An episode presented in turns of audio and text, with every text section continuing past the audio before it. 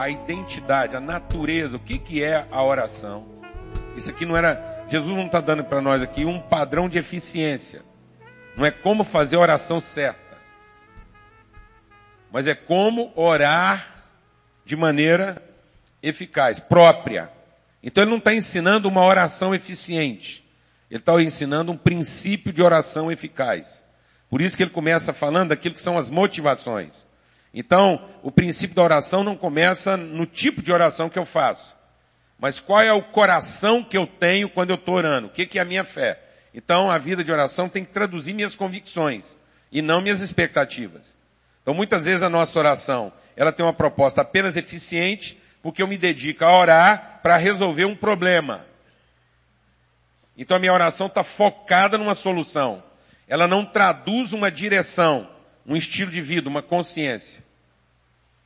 Então aquilo que a gente compartilhou ontem, muita gente vai para Deus porque está querendo uma solução e não porque está querendo uma direção. Então em Deus nós temos uma direção. Nem sempre temos a solução que a gente gostaria, mas temos sempre a direção. Por isso que Jesus diz que Ele é o caminho, Ele não é a solução. Às vezes Jesus vai complicar o seu problema. Glória a Deus, né, mano? Marta e Maria fizeram uma oração pedindo um tipo de solução, Jesus deu outro. O problema delas, até Jesus pôr a mão, o problema dela teve que ficar pior.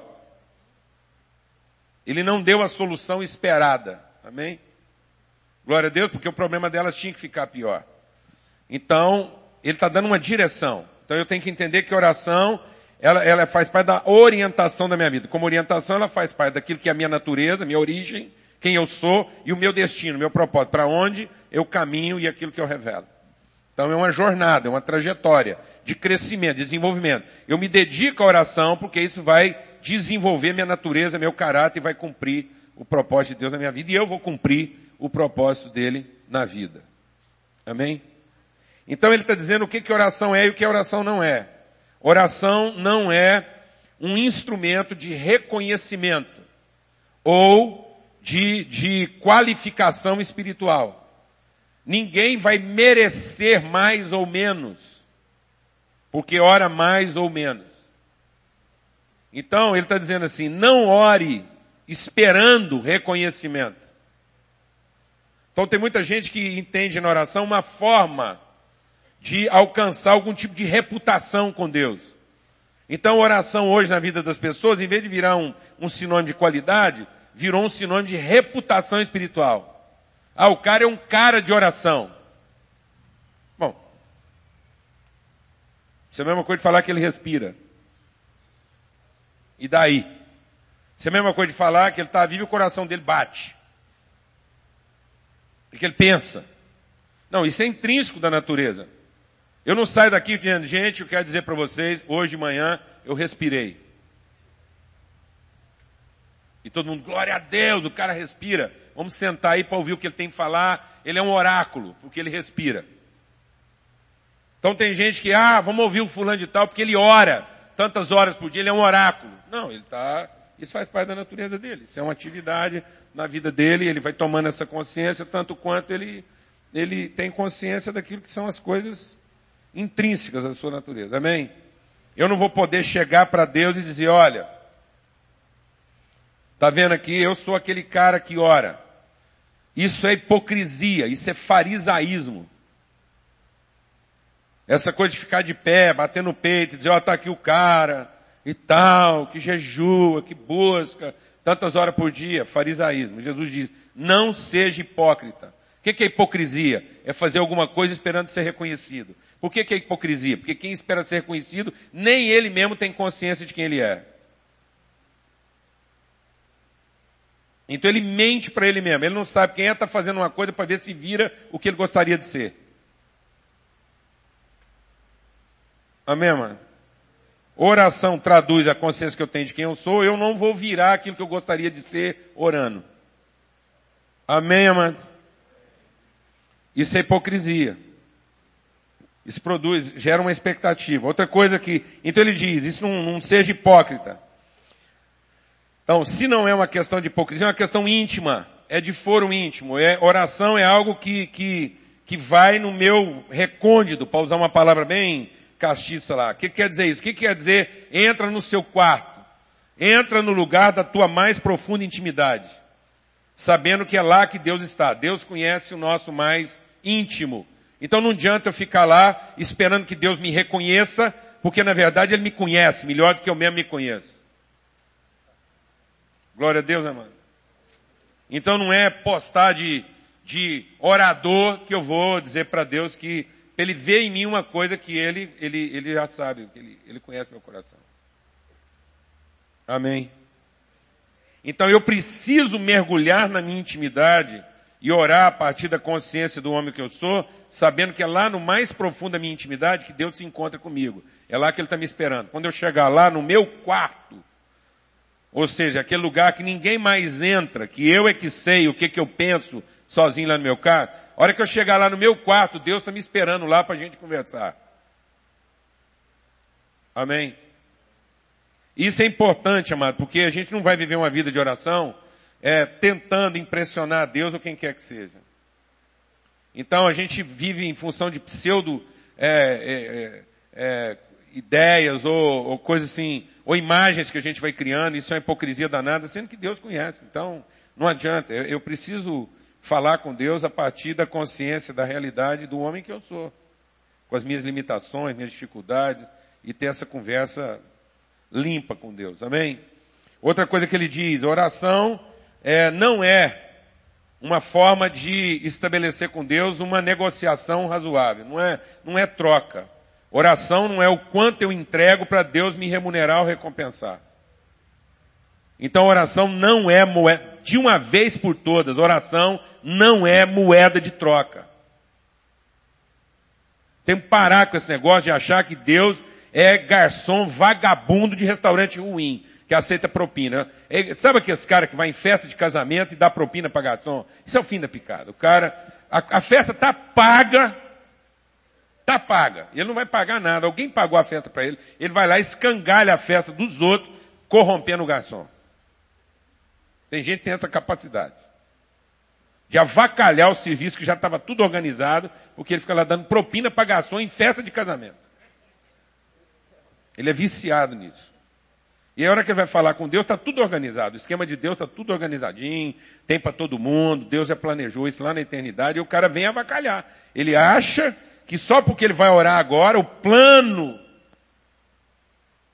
que Deus levou tanto tempo para organizar, vai mexer, porque esse cara agora teve uma iluminação, ele viu um negócio que ninguém mais está vendo, e ele, ele vai mudar o fluxo da história. Aí vem a pergunta, então se é desse jeito, está tão organizadinho, para que, que a gente ora? Não faça essa pergunta porque ela te condena. Quem pergunta por que, que a gente ora se é que Deus tem tudo planejado, já declarou de antemão que ele não está interessado na conversa. Ele está interessado no benefício. Ele só ora porque ele contempla o benefício. Se for só para conversar, ele não quer.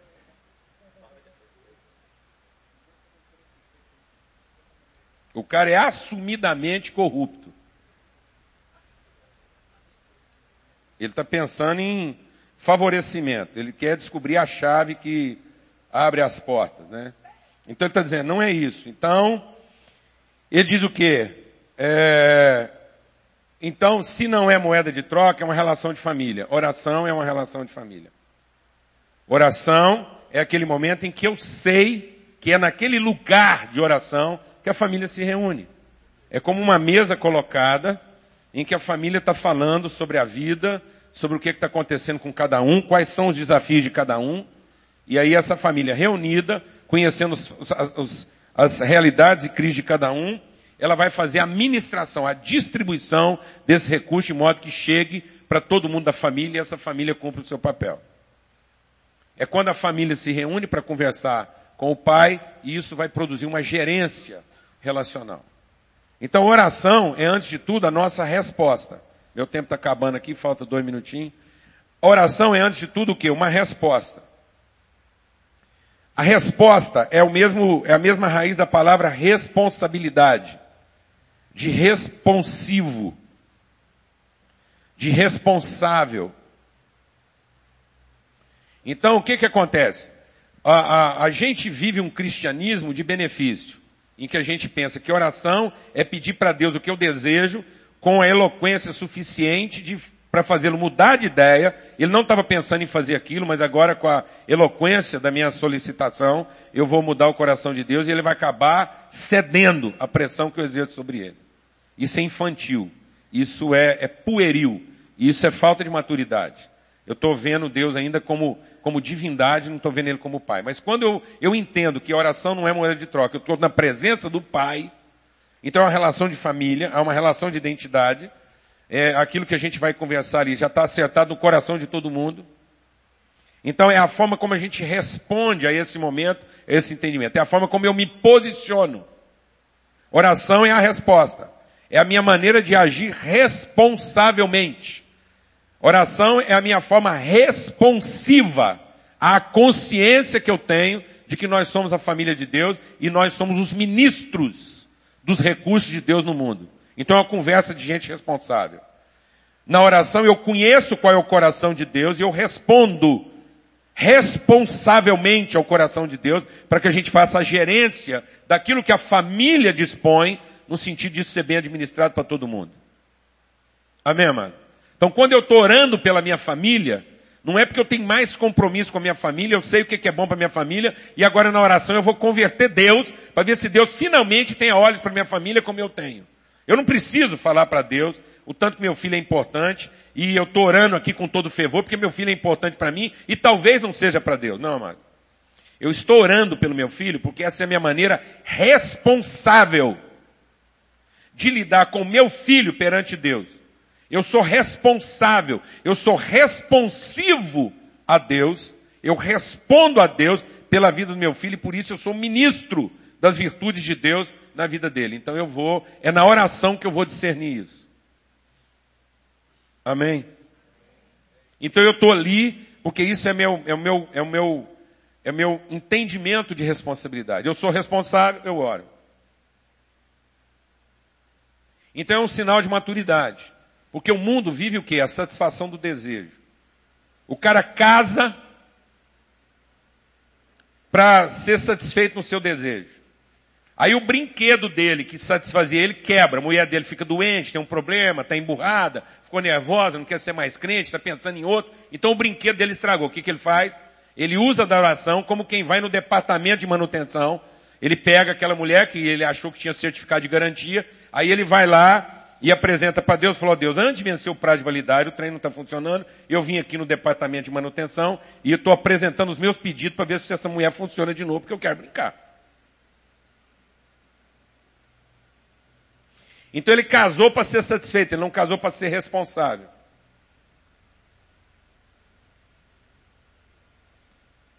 Oração é porque eu sou responsável em Deus pelo funcionamento dessa mulher. Amém, mano? Amém, mano? Eu tô ali, eu sou a testemunha mais próxima dela, então eu vejo lá o que está funcionando, o que, que não está, e eu respondo em oração diante de Deus pela qualidade de vida dela, dos filhos, dos amigos, da cidade. Eu oro pela cidade porque eu sou o cara responsável pela cidade. Amém? Então essa é a minha resposta. Eu ouvi eu ouvi o coração de Deus, eu vi quais são as intenções de Deus pela cidade, e agora eu sou o intersexor. Eu sou o cara que intervém na cidade como aquele que respondeu a Deus pela cidade. Eu sou o responsivo, o responsável. Amém? E aí, concluindo, ele vai falar então, esse cara quando ora, ele está falando com o Pai. É o Pai nosso que está no céu. Ele não está lá para cumprir a vontade dele. Vem o teu reino, seja feita a tua vontade. Eu estou aqui orando para conhecer a tua vontade e não para que o Senhor conheça a minha. Isso aqui é uma conversa. Eu tenho um pensamento, eu tenho um sentimento. Eu vim para essa conversa com vários desejos no coração. Eu penso que essas coisas poderiam ser feitas assim ou assado. Mas eu vim aqui agora para a gente conversar em oração. O Senhor vai me explicando pelo seu espírito o que está no seu coração. Eu vou te contando o que está no meu. No final dessa conversa a gente vai entender uma coisa só. Eu vou sair desse momento de oração, tendo o mesmo coração que o Senhor tem e, e, e, apresentando diante do Senhor o coração que eu tenho. Mas no final, a gente pensa a mesma coisa, que é a mesma coisa e vai fazer a mesma coisa. Então a oração é para a gente alinhar a nossa vontade de modo que ela esteja totalmente harmonizada com a vontade de Deus. Eu posso falar dos meus desejos. Eu posso falar das minhas impressões. Porque isso é importante como tradução do meu sentimento e da minha realidade. Mas eu estou ali para que a vontade de Deus se realize. Nós vamos conversar sobre isso. Eu não tenho que convencê-lo, nós estamos conversando. Ele é o pai, nós somos o filho, nós é que vamos gerenciar o processo, nós somos os executores da vontade dele, então que seja feita a vontade dele. Que o reino de Deus se revele através de nós. Como gerente, eu estou diante de um pão, o mundo é de miséria, então eu não estou orando pela minha própria necessidade. Eu não vim aqui buscar pão para mim. Eu vim aqui uma vez mais entender que tem pão para todo mundo e eu preciso saber onde é que eu faço esse pão chegar, a quem ele chega, como é que ele chega. Eu sou gerendo pão. Então eu não estou, eu não estou falando de pão como quem suplica. Eu estou falando de pão como quem organiza. Não é pai, pelo amor de Deus, me dá pão. Não. Ô pai, o pão nosso dá hoje. E aí a gente vai entender que só há fome no mundo porque não falta pai nem falta pão. Só há fome no mundo porque falta irmão. E por que falta irmão? Porque nós pegamos um pão que veio do pai, como se fosse nós, porque a gente que comprou. Então Deus me ajudou a trabalhar muito e ter dinheiro para comprar o meu pão. E aí, porque é o meu pão, eu acho que eu posso guardá-lo para amanhã. Então falta pão, porque aquele que não é irmão está guardando para amanhã o pão que é do irmão. O pão que eu acumulo para mim, eu tirei do meu irmão. O pão que eu tenho guardado para amanhã é da minha ansiedade. Então, se eu guardei pão para satisfazer minha ansiedade, vai faltar para quem? Por meu irmão. Porque hoje tinha pão para todo mundo. não fosse a ansiedade de alguns que não são irmãos e guardam para amanhã porque não tem pai. Está me entendendo isso, mano? Está vendo como é que é um assunto de família? Perdoa as nossas dívidas como nós temos perdoado, porque para falar com Deus, meu coração está livre de qualquer raiz de amargura. Eu não tenho o direito de estar ressentido com ninguém. Eu não fui chamado para fazer juízo, mas para fazer justiça. Se isso é um assunto de família, nós não estamos aqui no mundo para fazer ju juízo, mas para fazer justiça. Então eu me apresento diante de Deus sem amargura, meu coração está limpo. Eu não vou pleitear diante de Deus nenhuma coisa que seja de causa ou motivo próprio. Amém? Eu estou sempre movido de misericórdia. Eu estou sempre no interesse do, do eu estou para defender aquilo que é de interesse comum. E não para fazer valer o meu interesse apesar do que é comum. Então Deus é com o coração perdoador. Eu estou fazendo aos outros aquilo que eu gostaria que fizessem por mim. Eu já estou na prática da misericórdia, do perdão, faço aos outros. Então é com esse coração, isento de condenação, de juízo, de amargura. Amém, mano? De culpa, de ressentimento. Então Deus não fala com o coração amargurado. Então, para ter diálogo, para ter conversa com Deus, meu coração tem que estar livre de raiz de amargura. Glória a Deus. Amém?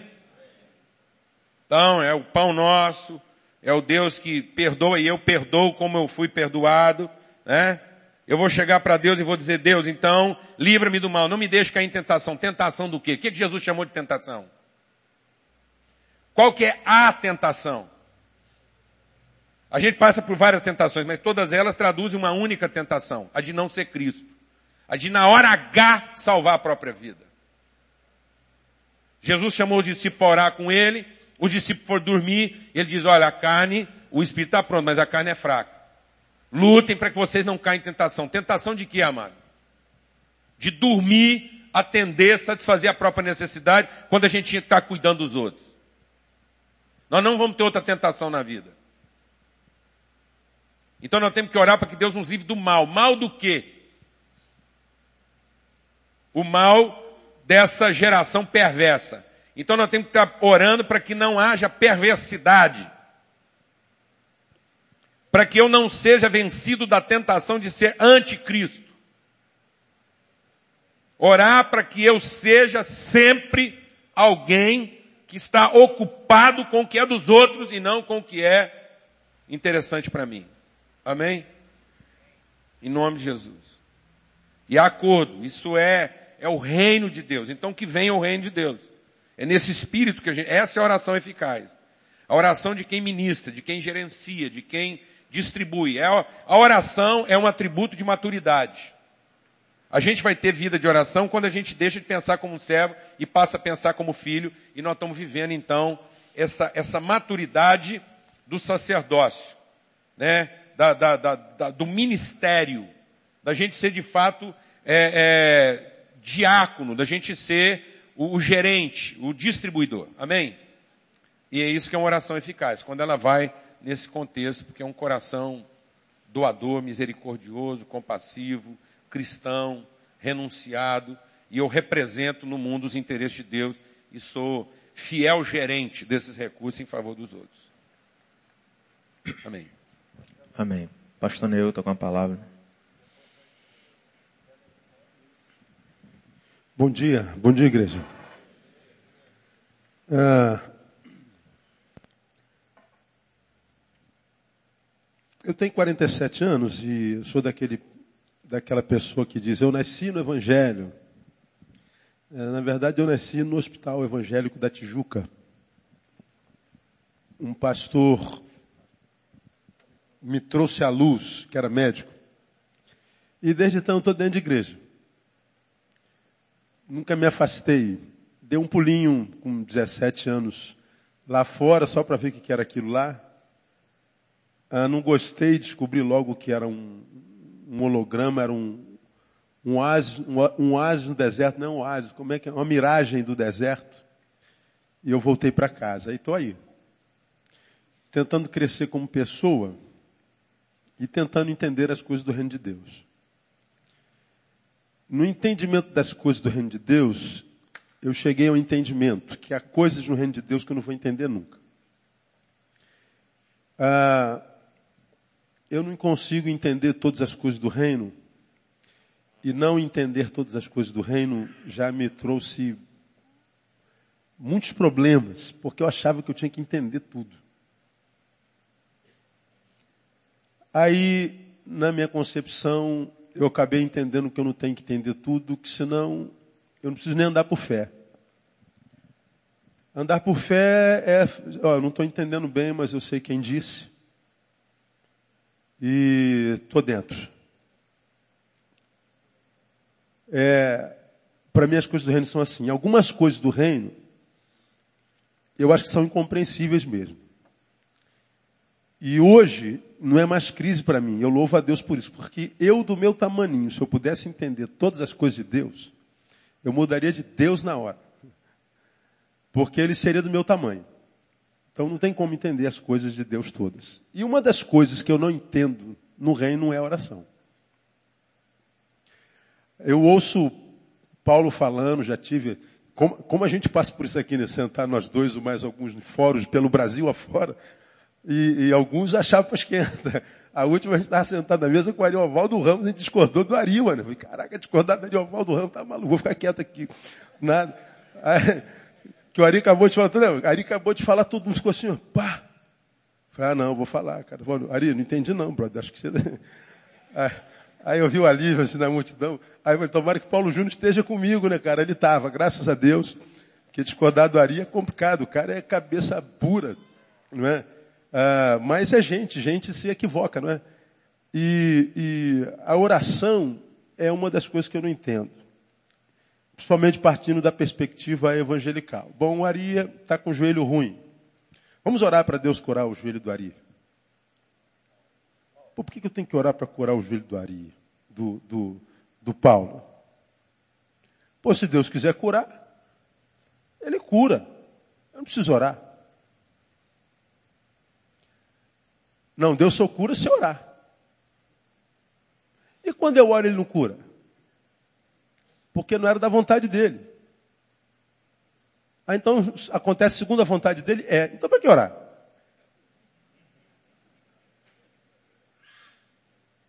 Porque eu já orei por gente doente que foi curada e já orei por gente que morreu, meu. Deus não curou. Eita, ainda tem? Piorou. Está pior do que eu ainda. Entende? Ah, eu, eu gosto de MMA, eu contei essa experiência aqui no púlpito, aí aqui tem muitos lutadores de MMA, tem esportistas, tem ah, o Cleiton Mangueira, o Tim Nogueira é daqui, então, pastor vai ter luta no senhor, eu fui uma vez. Aí ele me levou lá dentro dos bastidores, que ele distribui meus, meus CDs para esses lutadores todinhos, tal. Aí os lutadores queriam me conhecer da equipe dele, aí um garoto ia disputar o título, invicto, 11 lutas.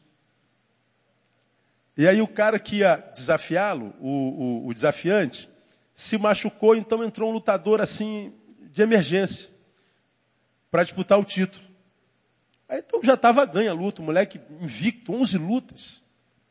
Aí nós fomos vestiário, aí ele pediu para a gente orar e eu, se Deus abençoe o teu servo tal. A primeira derrota dele foi naquele dia. Eu, nunca mais eu oro para atleta nenhuma. Né? Será que foi eu que orei, cara? Foi brincadeira, mano. O moleque perdeu o título. Aí eu falei, caramba, eu não entendo oração. Nessa perspectiva do, do favor, do acontecer, da coisa. Ah, não entendo.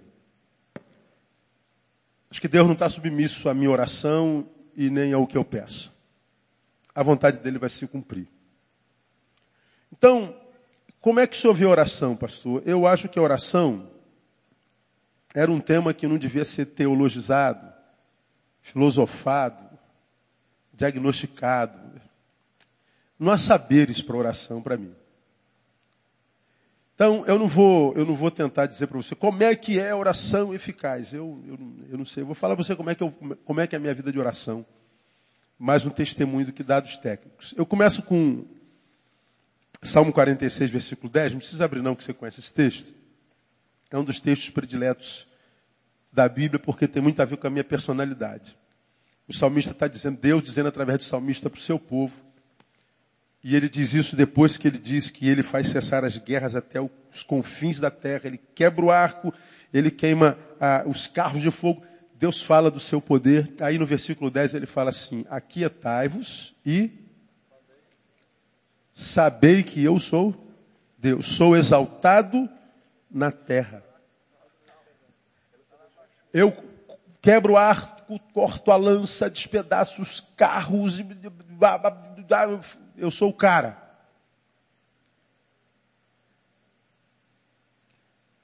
Quer saber? Eu sou Deus. E quer ter essa realidade na tua vida, quer saber disso? Então, aquietai-vos. Então, diferente do que Jesus disse, entra no teu quarto e tal, sobe ao monte, faz jejum e blá blá blá blá blá blá. Reunião de oração, reunião de oração, reunião de consagração, reunião de poder, reunião, reunião, reunião. Está dizendo assim, ó, aquietai-vos, já então vocês vão saber que eu sou Deus. Eu gosto desse texto porque o salmista revela o que Deus revela, que Ele é Deus. Aí a pergunta que eu faço, alguém tem dúvidas que Deus é Deus? Para você, Deus é Deus, amém ou não? Não há dúvida. Agora, como é que você sabe disso? De onde veio esse saber na tua vida? Ah, Deus é Deus, sim. Como é que você sabe disso? De onde veio esse, essa afirmativa, essa afirmação sua? Ah, eu sei que Deus é Deus porque me disseram. Ah, meus pais me ensinaram. Eu sei que Deus é Deus porque eu vi escrito no livro. Ah, eu sei. Bom, de repente tu não sabe, você tem a informação. Eu ouvi dizer que Deus é Deus. Mas o saber é algo mais mais complicado. Eu, aí vocês que são daqui da igreja, eu lembro a diferença entre informação e conhecimento, lembra? O garotinho está passeando aqui no púlpito, o púlpito é grandão, ele está conhecendo, aí tem um monte de buraquinho na parede, lembra disso? Aí a mãezinha está vendo o filhinho aqui gateando, aí ele vê dois dedinhos fininhos que cabe direitinho no buraquinho. E ele vai botar o dedinho no buraquinho, a mãe dá, não vai dar, pelo amor de Deus, dá choque, vai dar dói. O menininho fica, meu Deus, minha mãe está maluca. O que, que dois buraquinhos pode fazer de mal? E a mãe é, é, proibiu, aí pronto, o desejo por aquilo aumenta. Em qualquer instância da vida, proibiu, ah, cara, quero saber o que é aquilo ali. A mãe vira as costas, o molequinho vai lá, bota o dedo e brrr, ganha um choque.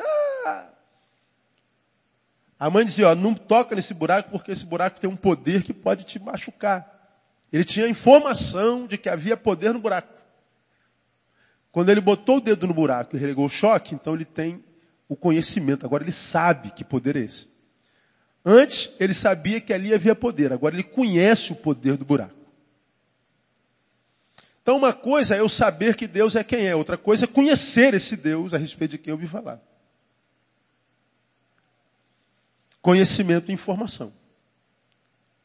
Aí você me pergunta, o que que isso tem a ver com oração? É porque, na minha concepção, a, a vida de, de, oração começa exatamente nessa, nessa ideia de conhecimento e informação, porque uma coisa é conhecer, outra coisa é ter informação a respeito. Ah, nós, os evangélicos, os cristãos, os que andamos com a Bíblia debaixo do braço, hoje nem andamos mais, Dizemos ser o povo de Deus, desse Deus que a gente diz sabe se Deus e que a gente reconhece como Deus. Mas eu acho que a despeito de termos esse discurso, nós somos o povo que menos conhece a Deus. A informação a respeito dele nós temos. Mas conhecê-lo, eu acho que poucos conhecem. Porque na minha concepção é impossível conhecer a Deus e não falar com Ele. É impossível conhecer a Deus e falar com Ele só quando é para tirar alguma coisa dele.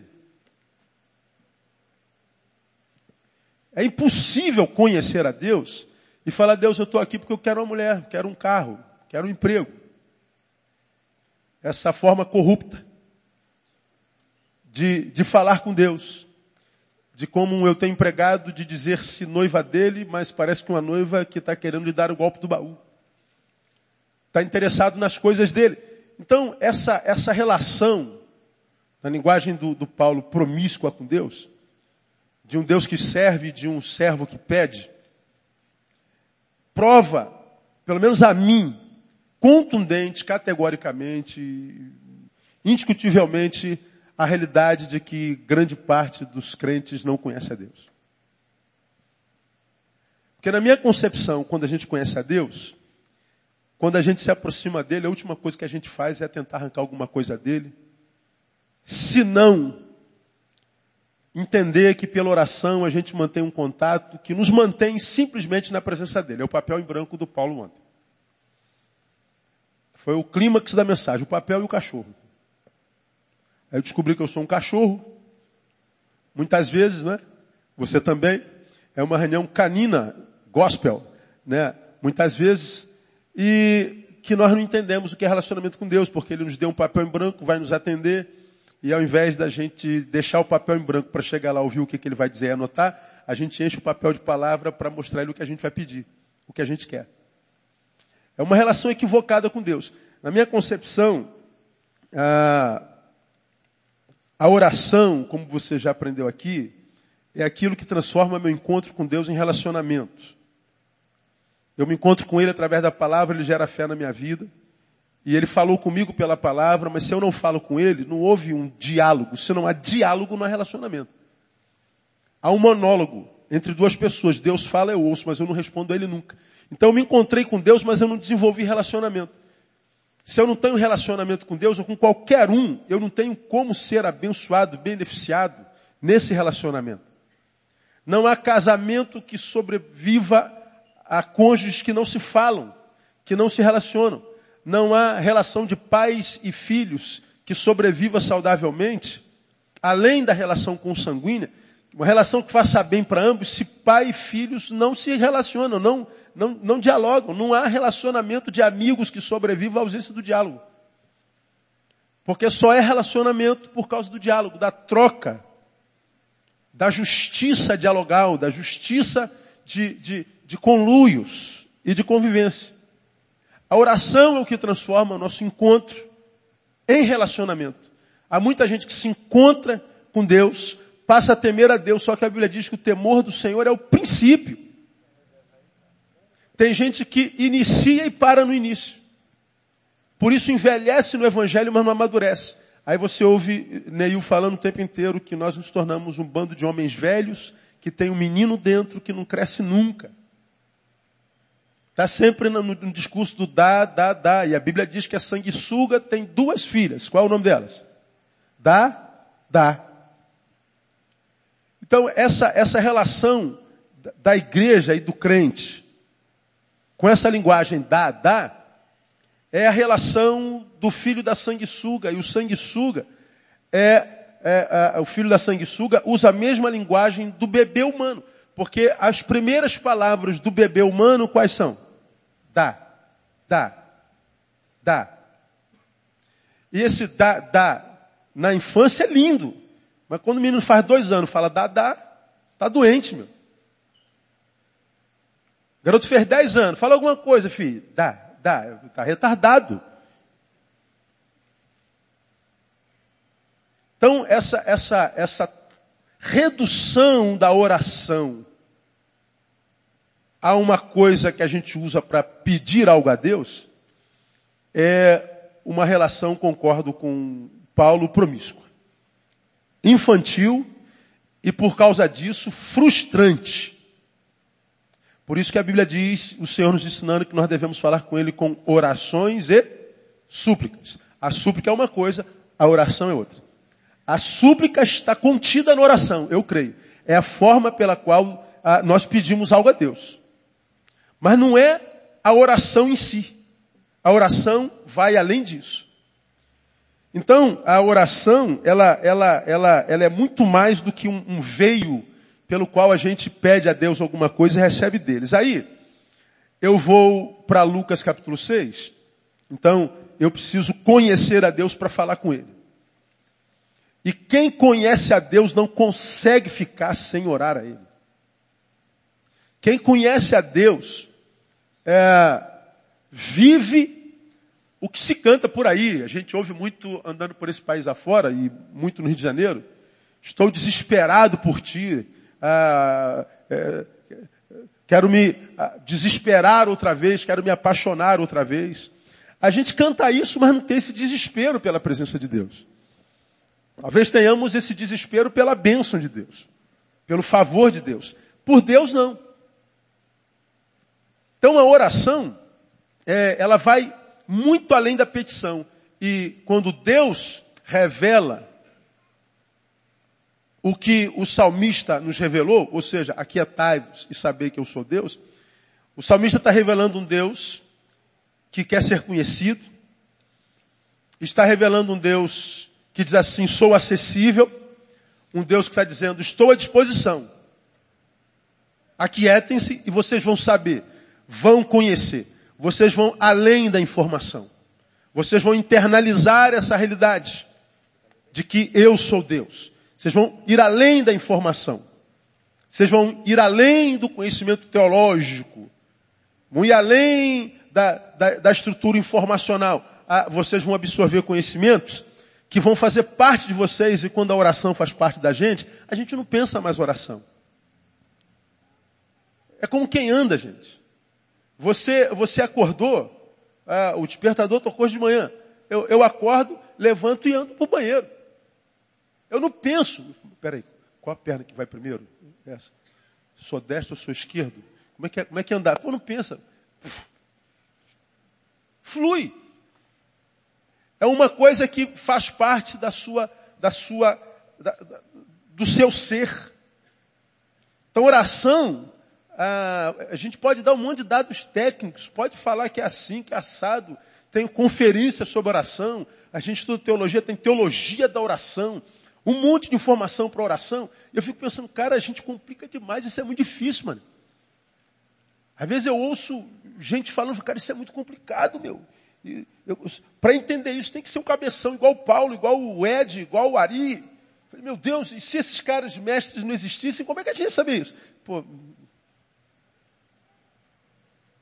oração, não. Oração simplesmente flui. Ah, Mateus capítulo 6, versículo 12 diz assim, naqueles dias, retirou-se Jesus para o monte a fim de orar. E passou a noite toda em oração a Deus. Agora pense comigo, me responda. Quando diz que Jesus passou a noite toda em oração, você acredita que Jesus passou a noite inteira falando? Você acredita nisso, sim ou não? Você acha que Jesus falou a noite inteira? Blá, blá, blá, blá, blá, blá, blá, blá, blá, blá, blá. Claro que não, pô. Ele passou a noite inteira em oração e ninguém consegue falar a noite inteira. Então oração vai além do verbo. Porque o salmista diz, é, aquiete, essa quietude é espírito de oração, é estar em estado de oração. Oração, vida de oração, é vida disponível. É vida de quietude, como quem diz, ó, Deus, eu estou desligando tudo. É o quarto da intimidade. E não há lugar onde nós somos mais o que nós somos do que dentro do quarto. Lá a gente não põe roupa, lá a gente não rebusca a voz, lá a gente não está preocupado em fazer chapinha. É, no quarto é, é, é, nós com nós mesmos. É o quarto da realidade. Filho não entra, esposa não entra. Então, quer dizendo, lá no teu íntimo. Você não precisa falar nada porque eu já sei. Então, a, a quietude na intimidade é dizer, eu estou aí. Então me, me, perguntam frequentemente, pastor, como é que é a sua devocional? Porque a, a, a minha crise com devoção começou ah, no meu início de ministério pastoral, 1990. Fui ouvir quem? Russell Shedd. É, no estado desse da vida aí. Aí Russell Shedd falando sobre a vida de oração dele.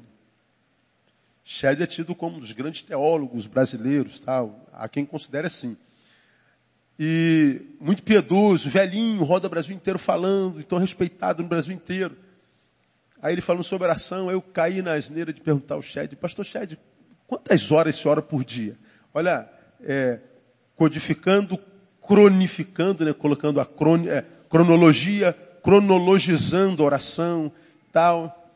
Quantas horas você ora por dia? Ele falou, não, filho, eu oro menos do que o necessário. Sim, mas o que é esse menos que o necessário? É. Mas, mas eu era muito mais estúpido que hoje, então a gente ah, ouvia qualquer coisa. Né? Eu costumo brincar que eu, eu, era, eu, eu, era um imbecil, eu era, era um imbecil naquela época, né? Só que eu não sabia, hoje eu continuo, só que agora eu sei. Então melhorei um pouquinho. Então, menos que necessário, sim, mas o que é menos que o necessário? Aí ele relutou, mas disse, eu acordo às 5 horas da manhã, escovo meu dente e vou para a minha devoção. Oito horas eu tomo meu café e saio para trabalhar. Ele, pô, então ele fica de cinco às oito, mano. Três horas. Falei, então é isso? É isso. Aí vai o pastor Neil, o moleque. Vou fazer a mesma coisa. Começo amanhã. Cheguei de viagem, acordei cinco horas. Eu saí da cama e a cama não saiu de mim de jeito nenhum. Aí fui pro meu quarto, pro meu cantinho orar. Fechei os olhos e comecei a orar, orar, orar, orar, orar, orar, orar. Orei por tudo que eu podia. Quando eu fui ver, dez minutos. Eu falei, caraca, falta duas horas e cinquenta. O que, que eu vou fazer da minha vida, mano? E agora, o que, que eu faço? Falei, vou ler a Bíblia. Aí li, li, li, li, li, li, li, li, li, meia hora. Falta duas horas e meia. Não consegui preencher duas horas e meia, voltei para a cama e dormi. Falei, eu vou largar o ministério porque eu não sei para isso não. Frustração. Porque eu transformei a oração numa prática, numa cronologia, em mais uma agenda do dia. Mais um compromisso. Bom, às 10 horas eu atendo Romão, às 8 eu atendo Deus. Não deu certo. A gente, quando tenta melhorar na vida, a gente tenta incluir oração na vida. Aí a maioria dos crentes que eu vejo inclui a agenda na agenda oração. Aí eu oro todo dia de 10 às 11. Aí quando não pode orar 10, ih, caraca, passou hora, então só amanhã. Está frustrado porque faltou uma agenda. Aí ninguém consegue cumprir a agenda cabalmente. Ou a oração se transforma no estilo de vida, faz parte de você. Sem que você se preocupe com horário específico. Se você tem horário específico, legal. Vai para lá porque é o único horário que você tem. E faça isso. Gaste um tempo com a palavra, gaste um tempo em oração. Mas não pensa que oração é só uma agenda que a gente cumpre com Deus. Essa coisa tem que ser internalizada, virar um modus vivendi, que te faz estar ligado com Deus o tempo inteiro para que você pratique de fato, de verdade, quer comamos, quer bebamos, quer façamos qualquer outra coisa, façamos para a glória de Deus, De modo que se eu estou comendo, eu estou pensando em Deus. Se eu estou jogando bola, eu estou pensando em Deus. Se eu estou transando com a minha mulher, eu estou pensando em Deus. Se, se eu estou varrendo a rua, eu estou ligado em Deus. Não quer dizer que eu estou pensando nele o tempo inteiro, mas, mas se ele está me vigiando, não, ele está. Mas é um, é, um, é um, eu estar ligado em Deus em paz de espírito, porque o coração está limpo, não está devendo nada a ninguém. Então você está ligado no céu e essa ligação cria uma ambiência de oração, onde a qualquer hora que você fala, ele ouve, e a qualquer hora que ele fala, você ouve porque você está ligado ao céu. É o estilo de vida. Jesus, quando entre nós, diz a palavra, entre nós teve que se esvaziar. Foi reduzido a um pedaço de carne, a um corpo, portanto limitado a um lugar. Então é um Deus esvaziado. Todavia Deus, e até Deus, ainda que esvaziado, porque é homem, como homem, precisou de continuar ligado ao céu. Então, nem Deus, enquanto homem, quis ser homem sem Deus. E quando ele foi para o monte orar, ele não foi pedir é, é, coisas. É porque ele viu em Deus a essência da sua própria vida e a tomada na qual ele se plugava para que essa carne podre não transformasse num ser desconectado do céu. Então o problema, o problema de, de, de muitos crentes que não têm experiência na oração é que transformou oração numa agenda, transformou oração num, num, num, numa coisa na qual a gente tira alguma coisa de Deus, mas não vive vida para glorificar a Deus e andar na ambiência celestial onde quer que esteja. Então termino ah, contando o que eu já disse. Me, me pergunta para onde eu vou, como é que é sua, sua vida devocional, pastor? Bom, eu não abro mão de estar ligado em Deus o tempo inteiro. Cara, eu sou, eu sou, eu sou meio radical nesse negócio. Eu não me furto de viver a vida, de, de, de ser humano na mais total expressão da palavra. Eu acredito que a terra ainda é o jardim do Éden e foi dado a mim. A diferença é que agora a gente tem conhecimento do bem e do mal, temos que discernir o que vai fazer. Então não sou do crente fanático que me isolo do mundo, não. Eu sou o cara da cultura, eu gosto de música, eu gosto de livro, gosto de shows, gosto de bons restaurantes, gosto de amigos, gosto de esporte, gosto de tudo isso. Então curto a, a vida, eu sou um ser terráqueo e terreno e carioca. Não me furto disso. Mas nada do que eu faço nesse mundo, eu faço sem ter a consciência de que o Deus que está em todo lugar está me vendo. Isso não gera medo em mim. Mas a necessidade de saber que o que eu estou fazendo, de alguma forma, tenha que glorificar o nome dele ou tenha que ser aprovado por ele. Isso não é esforço nenhum. Não é uma paranoia, meu Deus. Será que eu... Não, não é modus vivendi.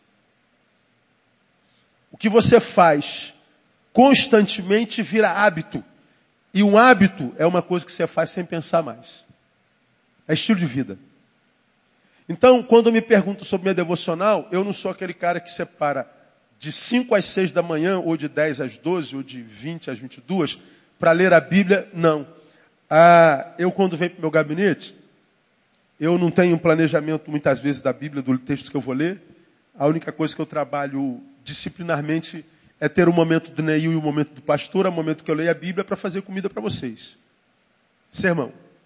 É um momento que vocês morrem na minha memória e é o Neil com Deus. Eu leio a Bíblia sem estar preocupado com o sermão que eu vou pregar domingo. Então não estou nem aí para sermão, que eu sou pastor, nada. É minha devoção. Agora o que, que eu vou fazer? Que, qual é a técnica? Não tem técnica nenhuma. Eu leio e tem vezes que eu leio e Deus fala que eu, eu babo de chorar e sou visitado pelo Espírito, mas tem vezes que eu leio e não sai nada. E há muitas vezes que eu venho e não fico orando duas horas. Eu boto meu colchonete no gabinete, apago a luz, boto um, um CDzinho lá no meu computador, às vezes um canto gregoriano. Ó. Deite, Deus, estou aqui. Esse tempo é teu. Quiseres falar, revelar, dizer, exortar, nada nem ninguém me incomoda nesses próximos instantes. Eu sou teu. Falo nada. Estou só ali ligado. Você fala, isso é loucura, é, mas a vida é minha, ninguém tem nada a ver com isso não. Ah, é como eu faço. Porque quando eu tentei transformar a oração numa prática de agenda, eu fracassei completamente. É uma ortodoxia. Porque a minha vida é toda agendada, cada hora do meu dia é agendada, cada pessoa com a qual vou me encontrar, cada compromisso é agendado, tudo é agendado, tudo é agendado, tudo é agendado. Se você me perguntar o que eu vou fazer segunda-feira às 10 horas da manhã, eu não sei, eu tenho que olhar na minha agenda. Onde é que você vai estar terça-feira à noite? Não sei, tem que olhar na minha agenda. Isso é horrível. Deus não pode entrar na minha agenda, ele tem que ser eh, supra-agenda. Ele tem que estar acima dela. Ele tem que estar, quando eu estou sentado com Paulo na mesa, ele tem que estar ali, tem que prioridade, tem que estar ligado a ele. E, e para mim, oração eficaz é aquela que parte de um servo que está ligado ao céu o tempo inteiro. A oração eficaz é aquela que emana de um servo que internalizou o evangelho como estilo de vida. E quem internalizou o evangelho como estilo de vida não está preocupado em tirar alguma coisa de Deus porque já conhece a Ele, portanto já tem tudo e porque já tem tudo de Deus, está mais preocupado em compartilhá-lo. Ele entende, como você tem ouvido pregar aqui repetidas vezes, que mais importante do que ter uma bênção é ser uma bênção, e que a gente glorifica mais a Deus sendo do que recebendo alguma coisa dele. Oração eficaz parte da vida de uma pessoa que entende que já não precisa de mais nada porque já tem tudo. Porque o Senhor é seu pastor e nada falta.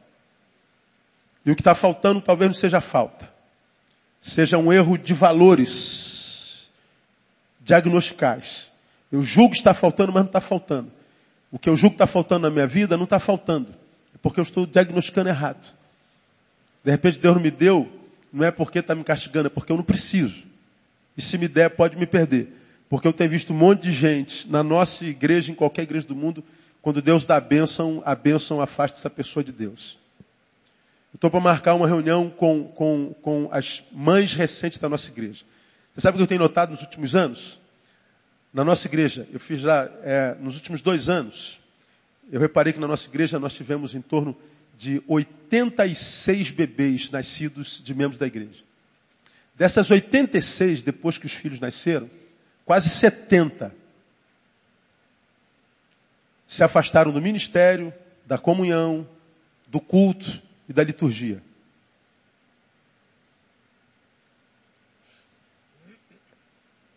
Os filhos viraram deuses.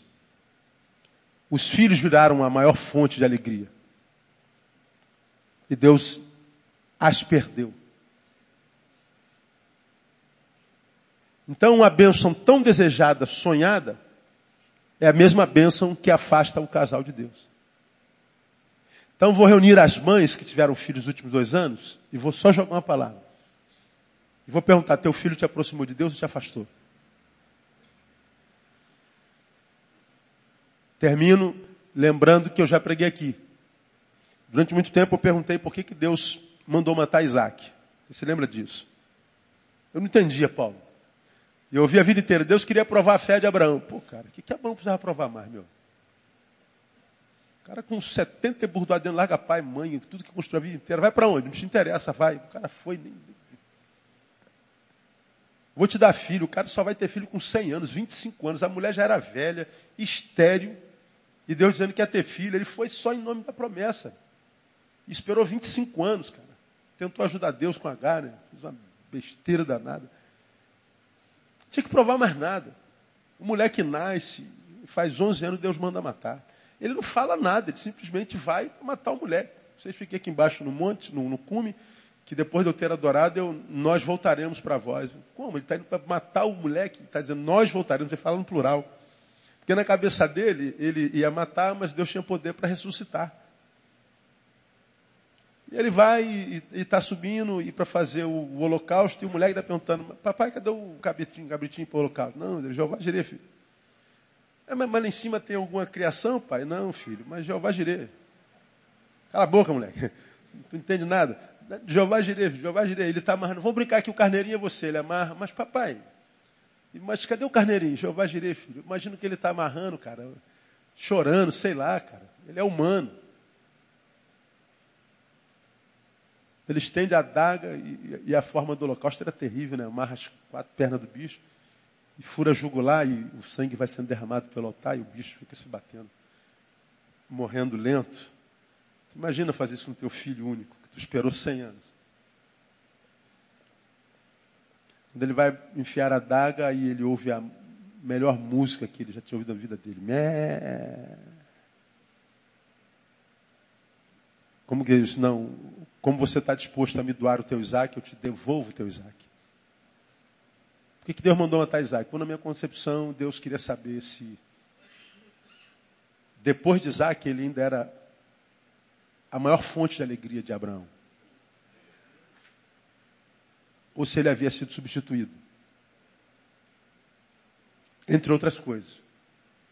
Como Deus não havia sido substituído, ele devolve Isaac. Agora, imagina se Deus mandasse a gente sacrificar as bênçãos que ele nos deu e que o substituíram. Tantos crentes perderiam casa, carro, filhos, família. Porque depois das bênçãos se tornaram crentes muito menos eficazes, efetivos e participativos. Se Deus me pede minha filha porque minha filha me afastou dele, minha filha virou minha deusa. Minha filha virou minha vida, minha filha virou a minha vida. E Deus fica lá, aí não fala com Deus, não vive para Deus. Deus é um detalhe. Então, é, é, é, é uma vida cuja oração, cuja relação com Deus, então oração, gente, nada mais é do que mantenha nosso encontro com Deus em relacionamento. É um estilo de vida. Ou a gente busca conhecer a Deus a ponto de não ter dúvida alguma do que Ele é. E quando a gente tem essa certeza do que Ele é, o que sobra na nossa vida é quietude. Quanto mais quieto é porque nós entregamos a Ele. E quanto mais a gente entrega a Ele, mais a gente fica quieto. E quanto mais quieto, porque entregou, a gente dorme. Porque somos amados, Ele abençoa os seus amados enquanto dorme. Como quem diz, não é o teu esforço, é meu amor. Ou a gente amadurece para que a gente se entregue e se aquiete, ou a gente vai continuar vivendo esse antagonismo espiritual de desespero que a gente vê, por exemplo, os crentes desesperados. Pastor, pelo amor de Deus, pastor, ora, pastor. Você não sabe quem é Deus? Não sei porque está desesperado desse jeito. Por que tanta dúvida? Se vai dar, se vai aguentar, se não vai. De repente é porque sabe que ele é Deus, mas não conhece. Meu pai me disse, eu fui criado na igreja, mas não teve experiência. Para ter experiências, Rogo-vos, pois, irmãos, pela compaixão de Deus, que apresenteis os vossos corpos como sacrifícios, para que experimenteis. Experiência. A relação com Deus é experiencial. Então, ah, vejo essa geração cheia de informação, discutindo se Deus existe, Deus não existe, Deus existe. Aí tu vê um, um, um contra-argumentando o argumento do outro, e a tese contra a antítese, nunca chega a uma síntese, e aquilo. E, e, e me perguntam, como me perguntaram na faculdade outro dia, pastor, e o ateísmo? Eu falei, pô, cara, eu não entro nesse mérito, porque o que menos tem a ver na discussão dos, dos, dos crentes e dos ateus é Deus. Porque o que crê que ele existe está aqui, brigando com aquele que não crê que ele existe ali. Deus é um detalhe à parte. Na verdade, não estão discutindo a existência de Deus mas a competência de ambos. O que eles querem não é provar que Deus existe, é provar que um sabe mais que o outro. O que está em voga é o argumento. Então não entra no mérito da questão. Então quem sabe que Deus existe, pode botar todo argumento do mundo, pode falar o que quiser, meu irmão. Eu já botei o dedo no buraco. Então não vai me dizer que ali não tem poder. Senti, meu irmão, eu não tenho dúvida disso. Um argumento, contra-argumento, Pô, vai dizer para mim que Deus não existe? Pô. Então, e se o cara não botou o dedo no buraco, como é que você vai provar que o buraco tem poder? Meu? Então Deus não se discute, Ele está acima das discussões. Ah, Deus não existe. Não existe mesmo para você. Você está certo, o ateu está coberto de razão, gente. Então é a oração que mantém a gente nessa ambiência que Deus trabalha, onde Deus é, que apazigua o coração e que nos ajuda no meio dessa geração desesperada onde o amor está acabando.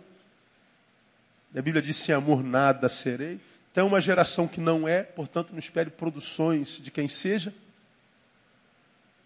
E ele está dizendo, a despeito dessa loucura desesperadora, aquieta. Ele é Deus e você o conhece. A oração é isso aí. Amém. Aproveitando até o início da fala do pastor Neil, ele falou, não tenho, cheguei a uma fase da minha vida que eu não decidi e entendi que eu não tenho respostas para todas as perguntas ou para tudo no reino. Então, estou dizendo isso, aproveitando esse gancho, ele disse assim, eu quero simplesmente entender que aquele que me chamou e me vocacionou garante que aquilo que ele prometeu venha acontecer através da minha vida, eu entendendo ou não. Então percebam que o tema do fórum é o desafio de sermos resposta. Na nossa relação, nas complicações que as nossas relações possuem, muitas vezes o que falta não é uma resposta, não é verborragia, não é o que nós vamos falar. Não teremos em alguns momentos. Estaremos diante de situações que, na verdade, só iríamos requerer os nossos direitos, como diz muito Paulo Júnior.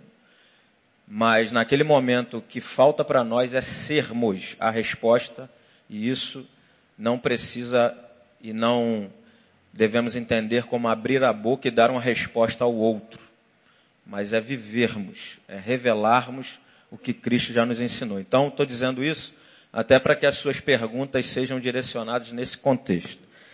É, aproveitando aqui, aí eu peço, se os dois quiserem falar, mas eu peço só que só fale o tema do livro, para que a gente já parta para a próxima pergunta.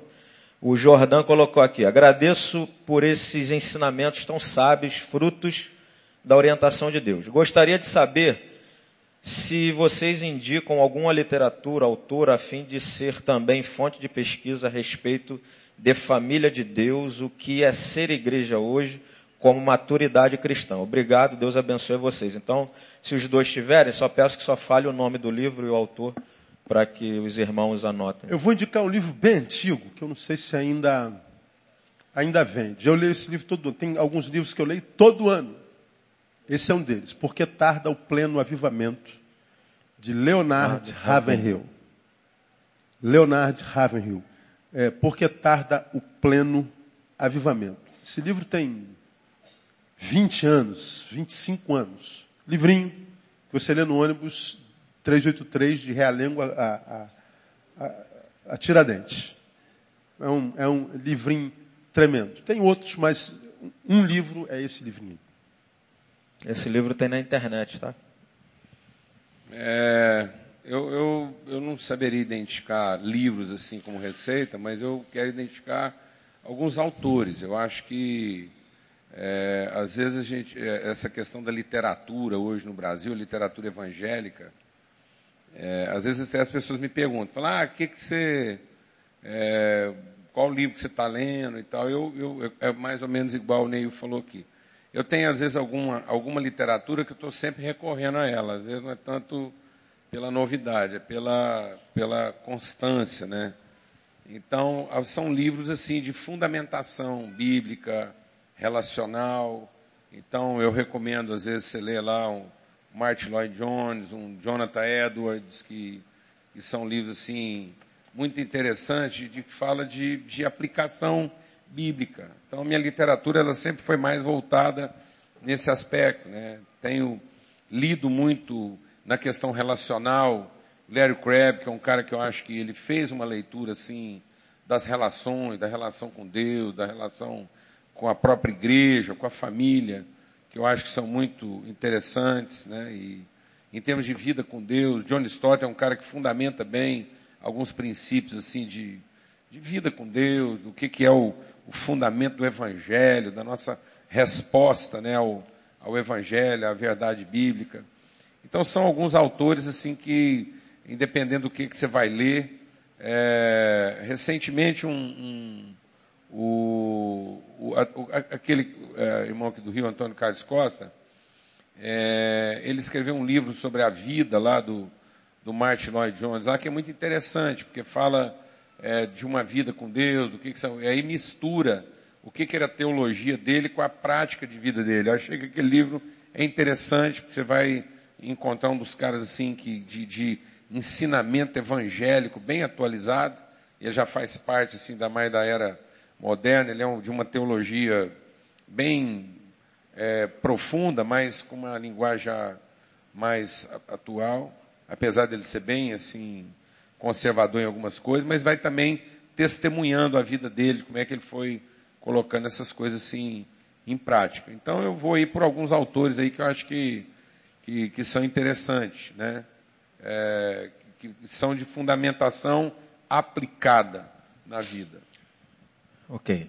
Então, só lembrando você, esse livro que o pastor Neu indicou, já li ele, é um livro maravilhoso, mas só vou orientar você, porque às vezes a gente escuta alguns pastores fazendo alguns comentários sobre um livro desse, como Heróis da Fé, e aí a gente ouve assim, poxa, eu leio um livro desse me sinto envergonhado, um porcaria. Tem que lembrar, temos que lembrar que aqueles homens estavam vivendo um contexto, um tempo diferente do nosso. Então leia esse livro e mesmo que você ao ler perceba e pense assim, poxa, é muita piedade para um homem só. Mas tente pegar o pouco que você puder daquele livro e tente, tente aplicar para o seu cotidiano, para o seu dia a dia. Não se afaste de um livro como esse que o pastor Neu indicou, por simplesmente julgar que aquele homem é muito piedoso e você se sente um porcaria. Eu creio que foram homens de Deus, usados por Deus, então que ali você possa aplicar o seu tempo. Primeira pergunta, pastor Paulo Júnior. Deixa eu indicar só mais um livro. Um livro de C.S. Lewis chamado Surpreendido pela Alegria.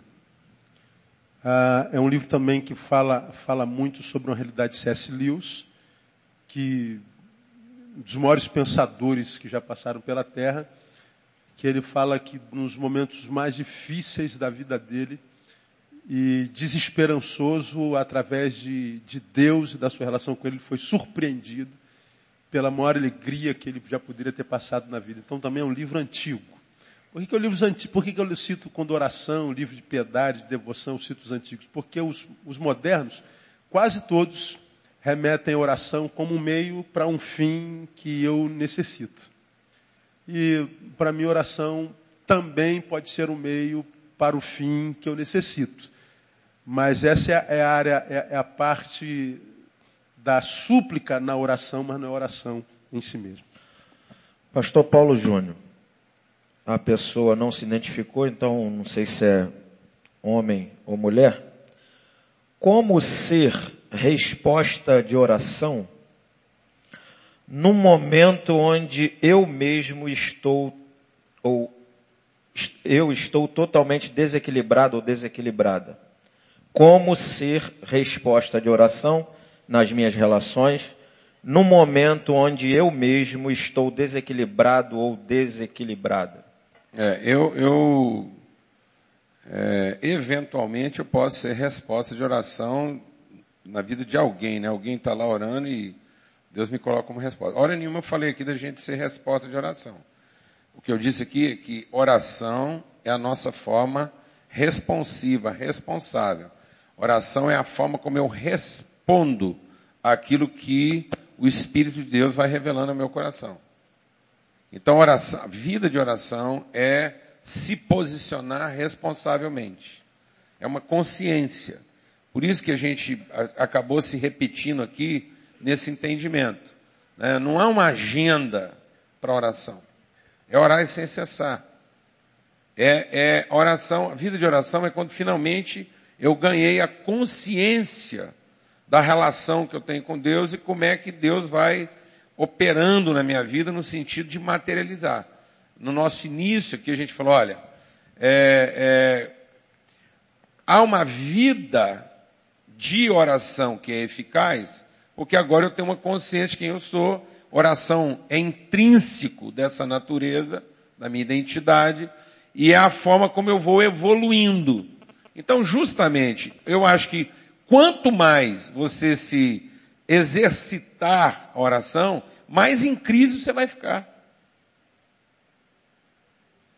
Oração não é para a gente resolver as crises. A vida de oração é para você saber administrar as crises que só vão aumentando. Paulo vivia uma vida de oração e na medida que ele desenvolvia sua prática de oração, ele ficava era mais em crise. Porque ele, ele percebia melhor o reino de Deus e percebia melhor as realidades humanas. Então isso aumentava a crise dele. Se eu for ficar esperando a minha crise passar para eu ser uma resposta, eu já entendi tudo errado. Então, a oração é como eu respondo na crise. Então, ela, eu vou resolver uma crise, Deus vai me colocar numa crise superior. Glória a Deus. Amém? Aí eu vou de crise em crise, vou evoluindo, eu estou cada vez mais apto a crises maiores.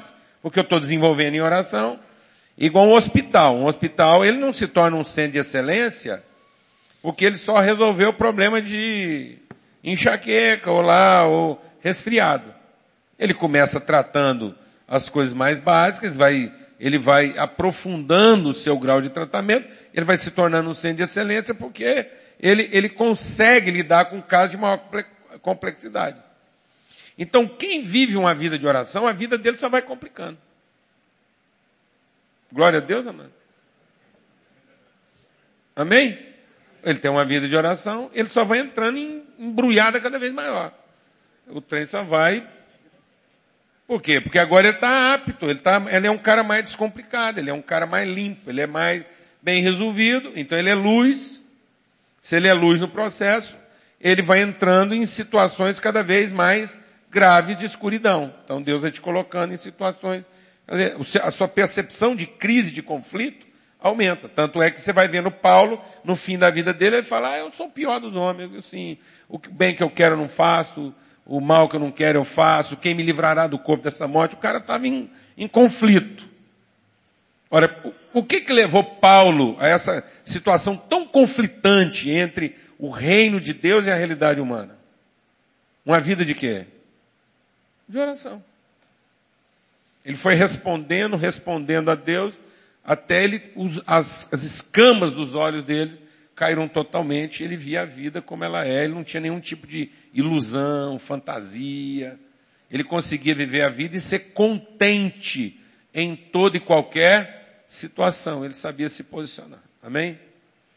Então é exatamente isso, não é, ah, eu, como é que eu vou ser uma resposta se a minha própria vida está bagunçada? É exatamente isso aí. Então, é por aí mesmo. É, é, é, eu percebi a crise, eu respondo na crise em oração. Eu me posiciono. Exatamente porque eu tenho a percepção da crise, do conflito, da fragilidade humana, da desconstrução das estruturas humanas, que ao, ao perceber Deus e perceber essa realidade, a forma como eu respondo a tudo isso é oração. Um comentáriozinho. Ah, se orar piora, vamos parar de orar. Né? Ah, tudo é questão de ponto de vista, né? Porque a oração, quando a gente fala que piora, que ela amplia a visão. Eu acho que está ruim, então no primeiro andar. Sobe para o terceiro para tu ver uma coisa. Sobe para o décimo. Quem está no primeiro andar tem uma visão de mundo, não é? Quando pega o elevador, amadureceu, cresceu, vai para o décimo. Ih, rapaz, está pior do que eu imaginava. Aqui eu vejo menos ruindade. Não é que esteja menos ou, ou, ou mais ruim, pior, ou... porque quando você cresce, você tem uma visão maior. A percepção é outra. Aí, portanto, o que a oração faz é ampliar a, a percepção e a visão. E os pontos de vista. Pois vamos imaginar que o Paulo Júnior seja, seja um cidadão da América Latina próspero e que está dois quilos acima do peso. Estou sendo parceiro do cara aberto. Irmão, estamos juntos, brother. É. E todo mundo está em depressão porque precisa perder. Qual mulher não está em depressão porque tem dois quilos acima do peso natural? Bom, mas eu que estou sentado do lado dele que está acima do peso, eu sou alguém refugiado naquele embate da Síria, que estou no campo de refugiado, vivendo numa tenda com carência de tudo, e já estou meses sem comer, e já perdi tantos quilos, e, e não, vamos piorar um pouquinho, vamos para vamos a Etiópia, vamos para o Sudão. onde você vê aqueles africanos pele e osso, e a mãe com aquele peito bem caído, e o filho eh, sugando o peito da mãe que já não tem para dar, e está morrendo de fome, morre de fome. Então eu seja uma dessas crianças, uma dessas mães ou pais, pele e osso. Estou do lado do Paulo Júnior, que está acima do peso, e estejamos nós diante de um, de um almoço farto, frangos e arroz, feijão e, e, e maionese. Está aqui. Bom, a oração do Paulo fala assim, oh Deus, me livra disso. Me ajuda a, a superar isso aqui. Isso aqui é meu problema. Senhor. Eu não suporto isso aqui. Essa é a oração dele. E a minha. Oh Deus, me permita, Senhor. Oh Jesus, esse é meu problema, a ausência disso. O problema dele é a, é a fartura disso. Nós temos o mesmo problema. Isso. Só que numa perspectiva completamente diferente. A oração faz isso com a gente. Quem não ora tem um problema, e às vezes quem ora tem o mesmo problema, só que do lado oposto. A oração, ela amplia a nossa visão de mundo porque a gente vê com os olhos que vão além do biológico, a gente vê com os olhos de Deus. Por que, que tantos crentes estão pirando, brother, tão maluco, porque partem da perspectiva de que a vida tem que melhorar, sair da crise. Melhorar é sair da crise, não ter mais problema. É não sentir mais esse vazio que sente, achando que é só você que sente. Todo mundo aqui sente vazio, cara.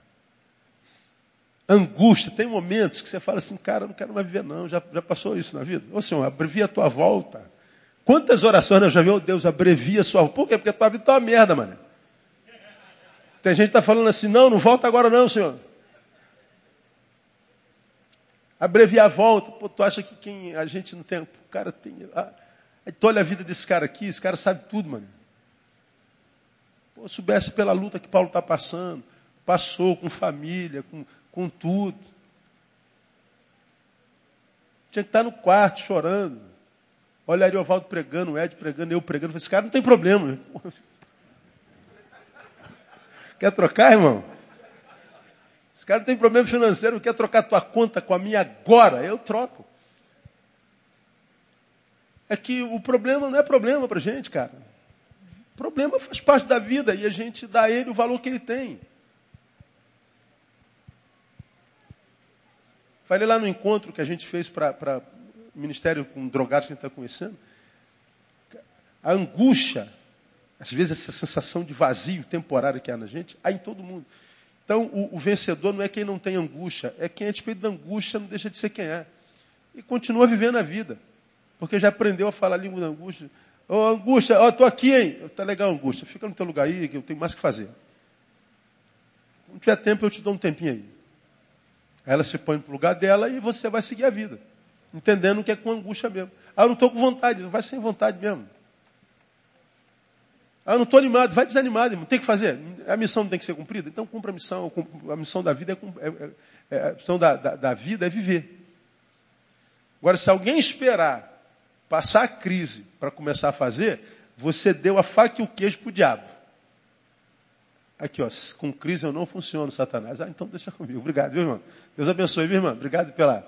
É crise, irmão. É, é pau no lombo teu. Ó. Crise. Porque ele sabe que enquanto você estiver se sentindo mal, ou seja, refém dos sentimentos, ele vai continuar a fazer com que você se sinta mal. Ele vai te mirar e te acertar o tempo inteiro. Agora você fala assim, diabo, pode bater à vontade, filho meu. Eu tenho alguém ali para abençoar, eu tenho uma comida para fazer, eu tenho um filho para levar não sei para onde. Eu vou de qualquer jeito. Não adianta bater nessa mulher, cara. Larga essa mulher para lá. Vamos pegar aquele lá que é frouxo. Você resistiu ao diabo e ele foge de você. Então vai com crise mesmo, porque a crise faz parte. Aproveitar a pergunta dessa, dessa pessoa que fez aqui a primeira. Eu peço até, Paulo Júnior, essa fala é sua, você pudesse de forma bem rápida falar aquele, dentro dessa pergunta do desequilíbrio, como ser resposta de oração no momento que estou desequilibrado. Aquele conceito que você trabalhou uma vez sobre o Deus Santo que não teve nenhum problema em lidar conosco que somos pecadores e após aprender como Ele é santo, não entregar ao outro que já está em pecado o meu pecado nessa crise conjugal ou relacional? É, a, a, na verdade, a gente, hoje, né, a gente, às vezes nós estamos com, com, com uma ideia né, de, de, de santidade equivocada, que é uma santidade que está mais para merecimento. Eu quero fazer tudo certo para continuar merecendo. Eu quero ajustar tudo para continuar merecendo. E não temos a noção de que Deus é santo, porque em toda e qualquer situação ele continua oferecendo exatamente aquilo que ele é e o que ele tem para oferecer. Então Jesus é santo tanto quanto o Pai dele é, porque as, as contrariedades não mudaram no coração dele a disposição de continuar entregando e oferecendo exatamente quem ele é. Ou seja, então ele não adultera. Jesus não trata melhor quem tratou ele bem e não trata pior quem tratou ele mal. Então nele não há sombra de variação, ele é santo. Amém, amado? Você vai ter de Deus exatamente ele, o que ele é, fazendo a coisa certa, e você vai ter de Deus exatamente quem ele é, fazendo a coisa errada. A hora que eu chegar em Deus, eu vou encontrá-lo exatamente como ele é. Ele não ficou pior, magoado, e nem ficou melhor, seduzido. Então, quando eu entendo isso, eu passo a lidar com as circunstâncias com essa mesma postura de santidade. Nada muda no meu coração a disposição de continuar entregando exatamente aquilo que eu sou agora em Deus. Então, eu não vou lidar melhor com as pessoas que me tratam bem, nem vou lidar pior com as pessoas que me tratam mal. Há uma certa isenção. É uma integridade, né? É o Deus que é novo porque não envelhece. É o Deus que é novo porque ele não ele não se corrompe. Então nós vamos andar sempre em novidade de vida. Porque você sempre original, genuíno. Então santidade tem a ver com estarmos sempre identificados com aquilo que é o modelo e o padrão original. Quanto mais eu vou conhecendo a Deus, e a oração entra nesse processo, quanto mais vida de oração, comunhão, quanto mais eu me aproximo de Deus, a oração é para que eu me aproxime. Mas de novo, tá vendo? Se eu falar para você de proximidade, eu estou pensando em distância. Eu estou pensando em tempo e espaço. Então, aproximar seria a velocidade com que eu percorro o maior espaço no menor tempo. Então, para Deus, a proximidade não tem a ver com percorrer mais espaço e menos tempo, não é encurtar a distância. Proximidade é a intensidade do conhecimento. Eu estou cada vez mais identificado a, a, a quem Deus é. Então nós estamos cada vez mais próximos de ser a mesma pessoa. Então é uma intensidade. É esse, essa luz que brilha com essa intensidade. É, só avançando um pouquinho aqui para a gente entender isso melhor, porque tem a ver com oração é, cristianismo também é cultura. O homem natural, ele percebeu alguma coisa parecida, porque o homem natural vai fazendo ciência, ele tem informação. Então, o que, que o Einstein percebeu na teoria da relatividade? Como é que eu vou relativizar? Como é que eu vou construir uma relação entre o mundo invisível e o mundo visível? Como é que eu posso transformar energia em massa e massa em energia? Onde está a fronteira da conexão entre aquilo que se vê e aquilo que não se vê?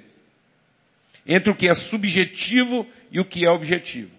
Ele entendeu que se eu percorrer essa distância na velocidade quadrada do, da luz, ou seja, se eu for rápido em chegar perto, eu rompi a barreira da separação. Beleza? Então ele falou que energia invisível, subjetivo, é igual a massa deslocando no espaço a velocidade quadrada da luz. Então ele pensou em é, tempo e distância. Então se eu conseguir empurrar a massa para que ela chegue perto de Deus, na velocidade quadrada da luz, eu vou conseguir receber a bênção. Então eu pensei no próximo como um deslocamento. Mas Aí eu pensei na proximidade de Deus como uma questão de ordem e não como uma questão de natureza.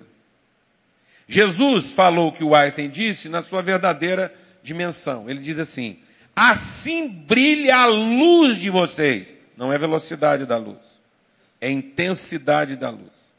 Se a luz que brilha em você, se a luz que você brilha foi intensa na sua dimensão absoluta, você vai conseguir transformar energia em massa e massa em energia. Aquilo que você vai fazer, prática, massa, vai revelar o Deus que ninguém vê. Amém? Então não é quão perto eu consigo chegar de Deus no tempo e no espaço. Não é quanto tempo eu gasto com Deus, agenda. Não é se eu oro duas horas, ou cinco, ou dez. Eu posso orar dez horas, e isso só fez a massa deslocar no tempo com essa velocidade. Isso nunca vai virar energia. Amém, mano? Mas se em cinco minutos eu orar com toda a intensidade do meu coração, como quem conhece a Deus, isso vai produzir tanta energia que eu vou materializar a minha fé numa ação objetiva. Se eu der meu carro, se eu pegar a chave do meu carro e entregar em oferta, achando que isso vai fazer eu chegar mais perto de Deus, isso é propina, isso é imoral. Amém, amado? Se eu depositar um milhão de reais aqui achando que Deus vai me dar dez milhões, isso é imoral. Isso dá cadeia, isso não é nem pecado, isso é crime. Entendeu? Agora, se eu pegar algumas moedas que representam o meu tudo, e de todo o meu coração e meu entendimento, eu oferto isso como a expressão da minha convicção, porque eu me identifiquei intensamente com Deus e não tem mais apego a coisa alguma, porque eu não preciso me apegar, porque eu conheço a Deus intensamente. Aquelas poucas moedas vão fazer as pessoas verem Deus. Elas são uma materialização de quem Deus é. Então meu ato é santo. Porque a minha oferta não está adulterada pelo agradável e pelo desagradável, pelo certo e pelo errado, pelo bom e pelo ruim. Amém, amado? Então aí Jesus diz, assim brilha a sua luz, santidade. Para que as pessoas vejam as suas obras e glorifiquem a Deus. Então, essa vida de oração produz essa intensidade relacional, que aquilo que eu faço revela o Deus que ninguém vê. Quanto mais essa luz vai brilhando, mais dificuldade ela expõe. Se um quarto tiver totalmente escuro, e bagunçado, não há nada de luz. Eu acender um fósforo, eu vejo alguma bagunça. Se eu acender uma vela, eu vejo mais bagunça. Mas também aumenta a minha capacidade de colocar aquilo em ordem. Se eu acender uma lanterna, eu vejo mais bagunça. Aumenta a minha capacidade de colocar aquilo em ordem. Se eu acender um holofote de mil watts, eu vejo toda a bagunça, consigo colocar tudo em ordem. Então minha luz está brilhando mais, a bagunça não está aumentando, ela já estava lá, só que ela fica mais perceptível. Mas eu, a, a crise na percepção da bagunça aumenta, mas também melhora as minhas condições de lidar com ela, porque agora eu sei colocar tudo em ordem. Então assim brilha a sua luz, porque a nossa ação, ela ordena. O cristão, a ação que ele gera, tem que trazer uma ordem que é conforme uma natureza. Eu tenho uma natureza e essa natureza é de tal intensidade que eu consigo colocar todas as coisas em ordem. Amém? Porque eu sou um próximo de Deus. Eu sou uma expressão mais próxima de quem Deus é. Glória a Deus, não, está entendendo isso? Isso é um, é um, isso é um, isso é uma graça. Como é que gente tão desarrumada pode ser uma expressão tão próxima de quem Deus é? Amém? Então, a minha santidade é para isso. Eu quero ter esse compromisso, eu quero ter essa vida cada vez mais identificada para que isso produza uma imagem, para que essa organização né, vai traduzindo a natureza que a gente comunga. Amém. Vou fazer uma brincadeira aqui, até aproveitando que essa pergunta foi a que gerou no, surgiu no meu coração quando eu ouvi ele falando isso. E não que eu estava duvidando, né? Tive uma dúvida. Ele disse que nós, sendo santos, não podemos ofertar ao outro que está desequilibrado o nosso pecado.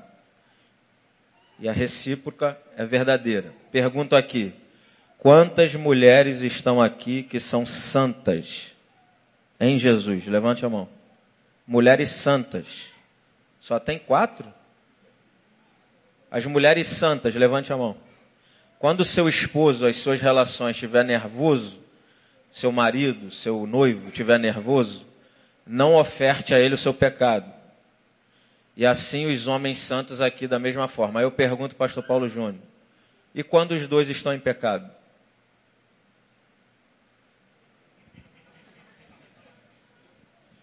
É, um dos dois vai ter que buscar conversão, né? Vai ter que se converter. A gente, mas é engraçado, é, é mais fácil administrar uma relação onde ambos estão errados do que uma relação onde ambos pensam que estão certos. É uma desgraça você receber para aconselhamento um casal onde está tudo ajustado. E, geralmente, quando esse casal vem para argumentar, eu sempre compartilho. Eu falo assim: bom, eu vou ficar aqui esperando até que alguém peque, porque conseguir conciliar dois santos como vocês é difícil. É uma tarefa impossível. Impossível. Então, na hora que alguém pecar, haverá esperança. Não há problema quando os dois estão em pecado e têm consciência de pecado, têm consciência de que estão em pecado.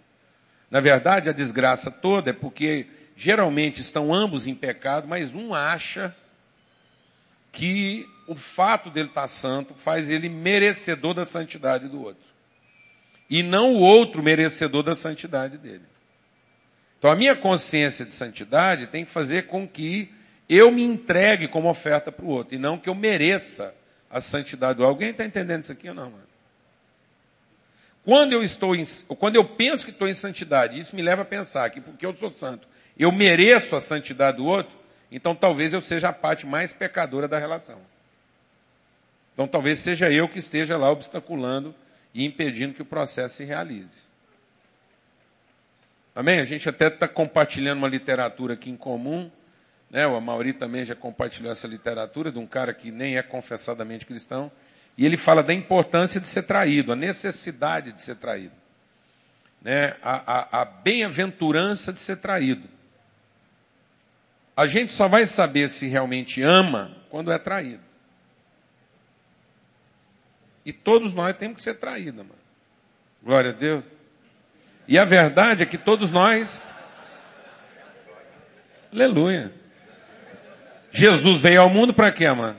Para ser traído. Para ser traído. Ele não veio para ser servido, ele veio para ser traído.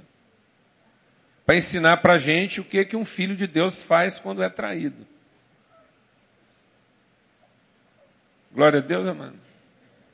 Nós temos que ser traídos pela nossa expectativa de humanidade.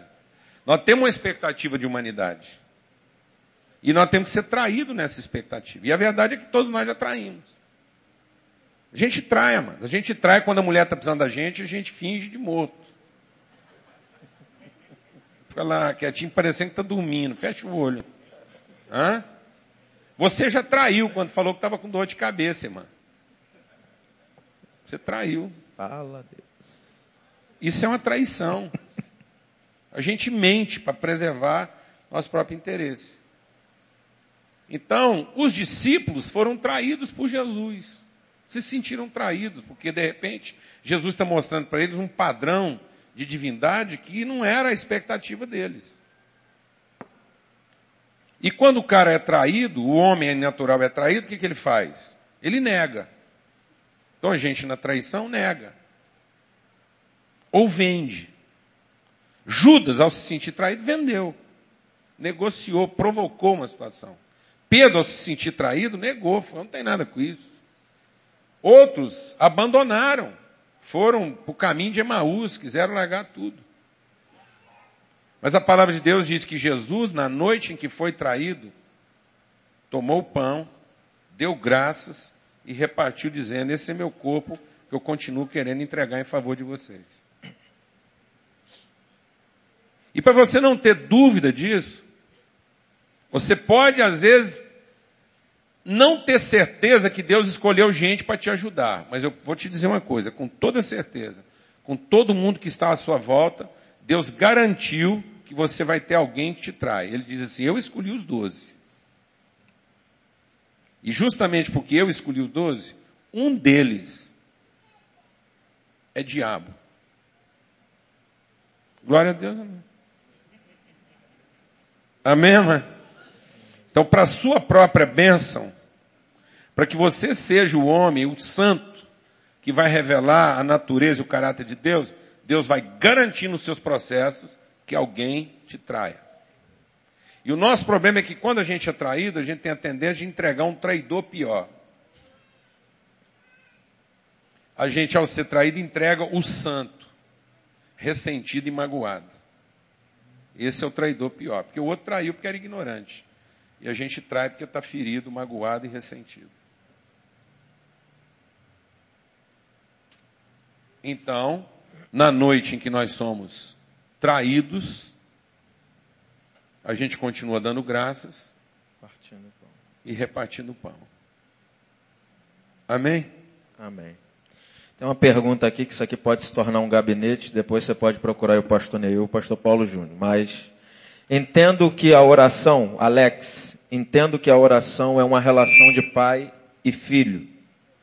Perdi meu pai de forma trágica aos quatro anos e sinto que rompeu-se esta relação e sinto dificuldades de me relacionar neste nível. Como restabelecer essa relação? Entendo que a oração é uma relação de pai e filho. Perdi meu pai de forma trágica aos quatro anos e sinto que rompeu-se esta relação. Sinto dificuldades de me relacionar neste nível.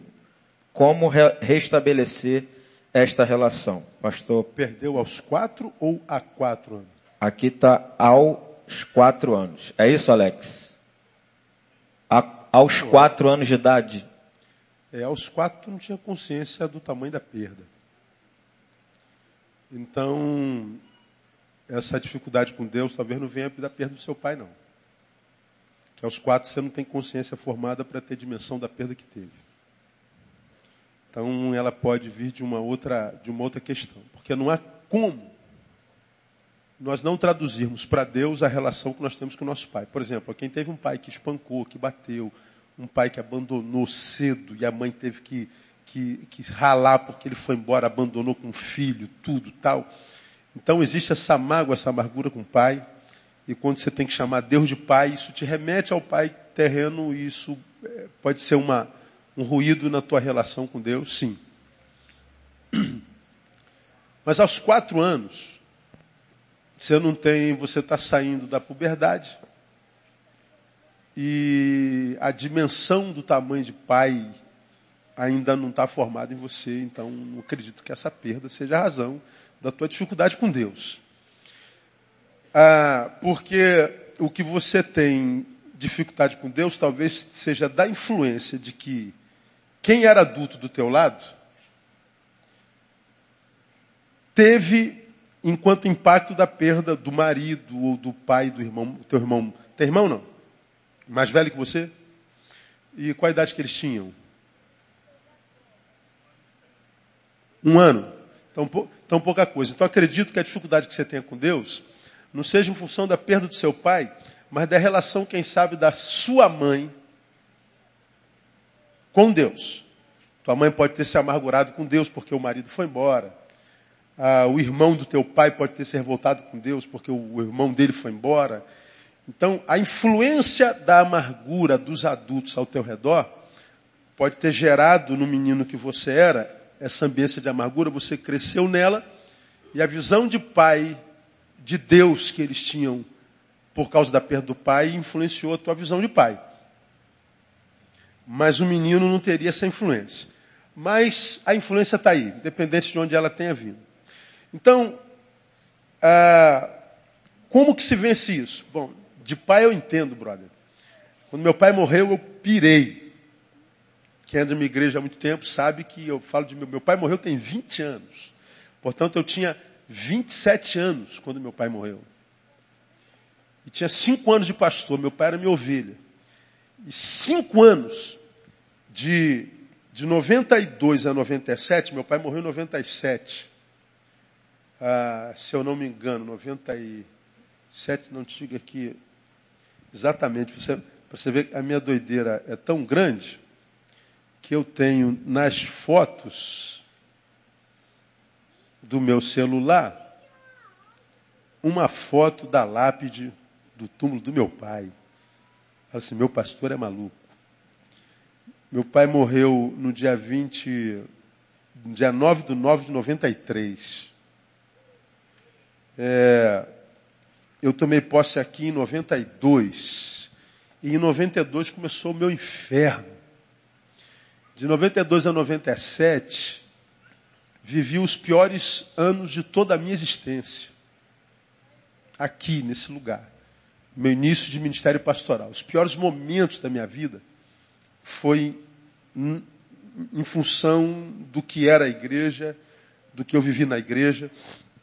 De 92 a 97, eu conheci toda a perversidade do crente, do, do santo, do diácono, do, do. Nossa, eu tenho trauma, eu tenho, eu tenho trauma.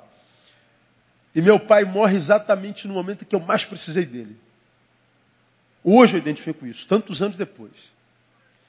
Em que calúnias, ameaça de morte, perseguição, reunião de oração para eu cair, a perversidade em nome de Deus, que me fez ver um Deus que não se manifestava a meu favor em função da minha honestidade e sinceridade. O garoto que foi exemplo desde, desde garoto, adolescente, imaginava que eu tinha que ter Deus como aliado. Meu pai, Deus, tinha que ser meu aliado. E eu via o que se transformou isso aqui, naquela igrejinha pequena, numa perversidade, eu me sentia tão só e no início eu me refugiava no meu pai. Meu pai morre exatamente nessa época. Deus leva meu pai. Meu pai morreu como? Dormindo. Meu pai disse assim, amor, para minha mãe, vai para o culto de quinta-feira. Meu pai sempre levava, aposentado, um mês exato de aposentado, levava minha mãe naquela tarde disse assim, amor, não vou te levar hoje não, preciso ficar em casa. Puxa, amor, mas o sol está muito quente. Não, mas você vai que hoje eu não vou, não preciso ficar em casa. Não, então eu vou ficar em casa contigo. Não, você vai. Pô, mas a pé? Não, você tem que ir, amor. Não vou ficar contigo, não, eu, ficar, eu preciso ficar só. E mandou minha mãe ir. Minha mãe veio. Aí antes dela sair, ele falou assim, não sai com raiva de mim, não. Vem cá, eu te amo. Dê um beijo na minha mãe, cara. Não tá bom, você quer descansar? É, eu preciso, preciso estar a sós. Quando minha, minha mãe volta, duas, três horas depois, meu pai está deitado na cama, como ele sempre dormiu. Meu pai nunca dormia nem de bruxo nem de costa. Só dormia de lado, com as duas mãos embaixo da cabeça. A janela está fechada, meu pai deitado, coberto. Já era por volta das 18 horas, já era noite, anoitecendo. A, a janela veneziana fica completamente escura. Só para ilustrar o que eu vou te dizer.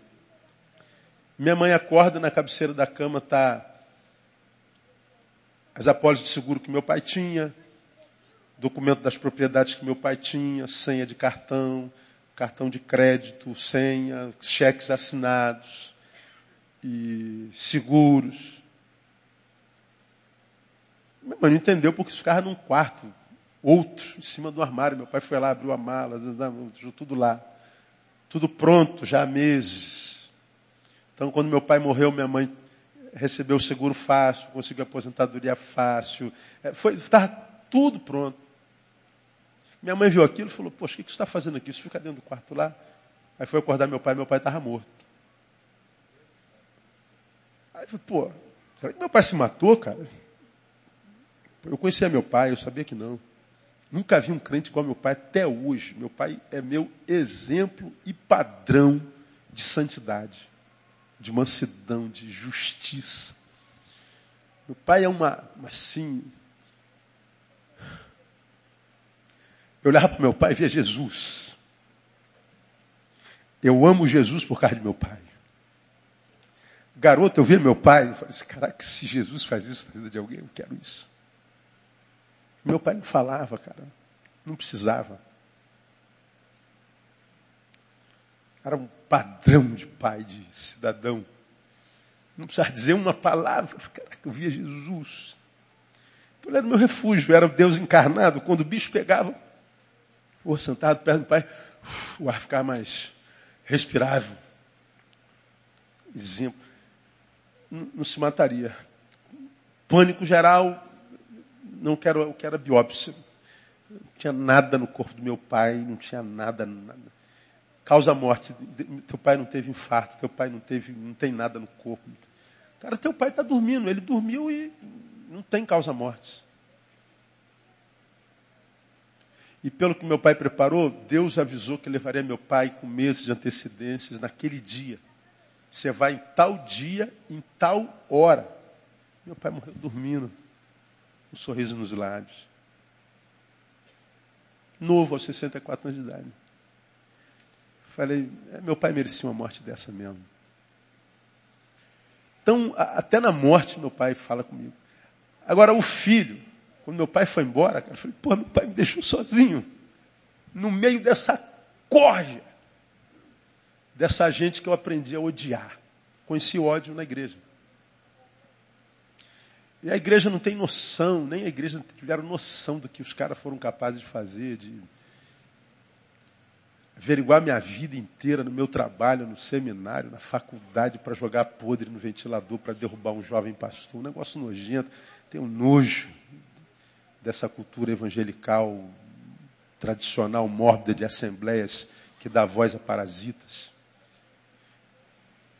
Meu pai morre, cara.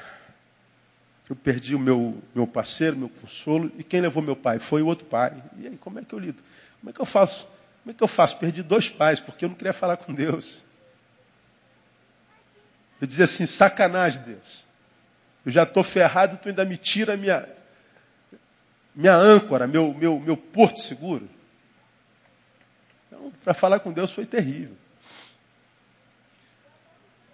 Não chorei essa igreja lotada, tudo lotado, uma multidão no enterro do meu pai. Eu fiz o enterro do meu pai como pastor, é, com raiva de Deus, e consolando todo mundo, meus irmãos, irmãos. E eu não chorei aquela ideia idiota de ser pastor inumano ainda. Aí no dia seguinte, quando eu acordo, eu estou duro. Não mexia nem mão, só piscava. Meu corpo não conseguia mexer. E André, desesperada, eu falei, não, fica tranquilo, meu corpo está chorando, eu não chorei ontem. Então meu músculo está todo teso, me dá um Dorflex e eu vou melhorar daqui a pouco. Não me mexia, só piscava. Mas eu sabia que era uma reação psíquica. Ela me deu dois Dorflex, eu dormi e eu com raiva de Deus, minha vontade era de pegar no colarinho de Deus, falar seu velho safado, tu levaste meu pai. Meu pai merecia estar aqui, meu pai, para gravar a situação, meu pai tinha comprado uma casa em Macaé, reuniu os filhos, me aposentei, vou ver o resto meu, com a velha lá em Macaé, e a gente ficou feliz, meu pai ia morar na Praia dos Cavaleiros, na frente da praia, meu pai merecia. Dá um mês meu pai morre, meu pai não se muda para Cavaleiros. E eu com raiva de Deus, meu pai merecia aquela casa em Macaé, tu és um Deus injusto e tal. E, e, e eu advogando a causa do meu pai. Tadinho, morreu. O meu pai, pronome possessivo, morreu. Eu com raiva de Deus, eu não prego mais tua palavra, não quero mais saber de, de, de igreja. Isso tudo comigo, não vou falar isso com quem. Nessa noite tesa, nessa manhã tesa, eu durmo de novo, tenho um, um sonho. Os antigos conhecem essa história. Eu estou sentado no meio-fio da rua onde eu fui criado, meu pai morava, não tinha asfalto ainda. Eu estava escrevendo no chão. Aí vem um varão de branco, é sempre de branco no sonho, né, cara? Interessante. Aí vem um varão de branco. Como diz o Paulo Júnior, deixa o Espírito Santo me estar no teu coração. Vem um varão de branco, senta do meu lado, bota a mão e fala assim, ei, brother, você está tá triste? Falei, pô, tu me conhece de onde, cara? Não, sou, sou morador daqui. Tá triste, pô? Tu, tu é morador daqui, tu conhece meu pai, pô, sabe que meu pai morreu, meu pai era muito conhecido no bairro. É, mas tu tá triste porque teu pai morreu? Ué, não é para estar triste? Eu acho que não. Pô, cara, tu, que, qual é a tua? Meu pai morreu, cara. Estou triste. E estou chateado com Deus. Por quê? Ele levou meu pai, pô. Mas só por causa disso? Tu tem pai, cara? Eu falei, não. Ah, então, por isso que você está falando. Mas eu sou pai. Virei as costas. E continuei chorando com raiva de Deus. Ele falou assim, tu tá chorando por causa do teu pai mesmo? Teu pai tá bem. Que tá bem nada, cara. Meu pai comprou uma casinha em Macaé. E meu pai se aposentou, criou cinco filhos com uma dificuldade tremenda. Eu sou o caçula, comecei a falar da, dos méritos do meu pai. E pensando na casinha em Macaé, casinha em Macaé, descansar na praia e tal. Ele falou assim, você está chorando porque teu pai merecia uma casinha em Macaé teu pai levou. Deus levou exatamente, Deus é injusto. Pô, teu pai não merecia uma casinha em Macaé. Pô, eu fiquei bravo. Como que tu fala que meu pai não merecia? Tá você, e que não sei o que teu pai não merecia aquela casinha em Macaé. E eu fiquei em pé, peguei no colarinho dele. Porra, tu não conhecia meu pai, rapaz. Como é que você vai falar que meu pai não merecia uma casinha em Macaé? Não, eu conhecia teu pai, quem não conhecia era você. Porque desejar uma casinha em Macaé para teu pai não conhecia. Eu sacudi ele mais ainda. Teu pai não merecia uma casinha em Macaé, merecia uma mansão no céu.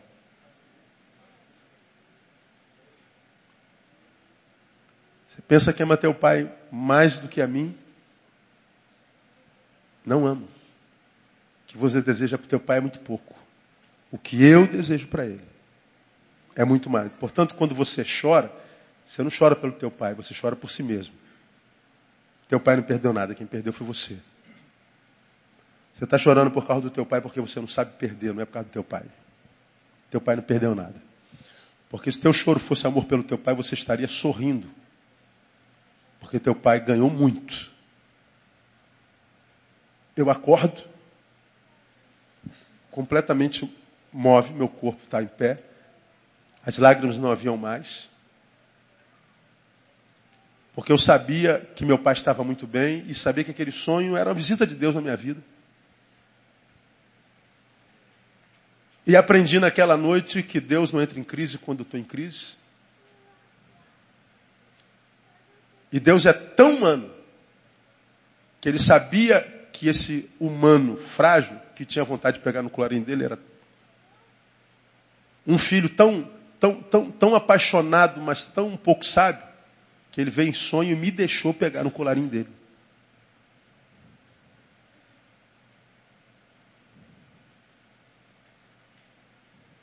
Quando eu percebi que eu não perdi nada, que Deus, que meu pai não perdeu nada, que a ida do meu pai foi um prêmio, foi uma promoção. Eu é quem perdi. Eu descobri que a gente sofre não é porque os nossos amados morrem, porque os nossos amados morrem. Sua mãe vai morrer, irmão. Teu pai vai morrer. Tomara que você veja. Porque se você não vir, você terá morrido antes deles. O que é muito pior.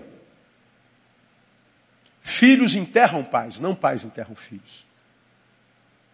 Essa é a natureza. Enterraram a mãe e o pai, como eu já fiz, dói muito. Mas eu sei que se eu fosse enterrar Thaís e Tamara, doeria muito mais. Porque quem nasce primeiro morre primeiro.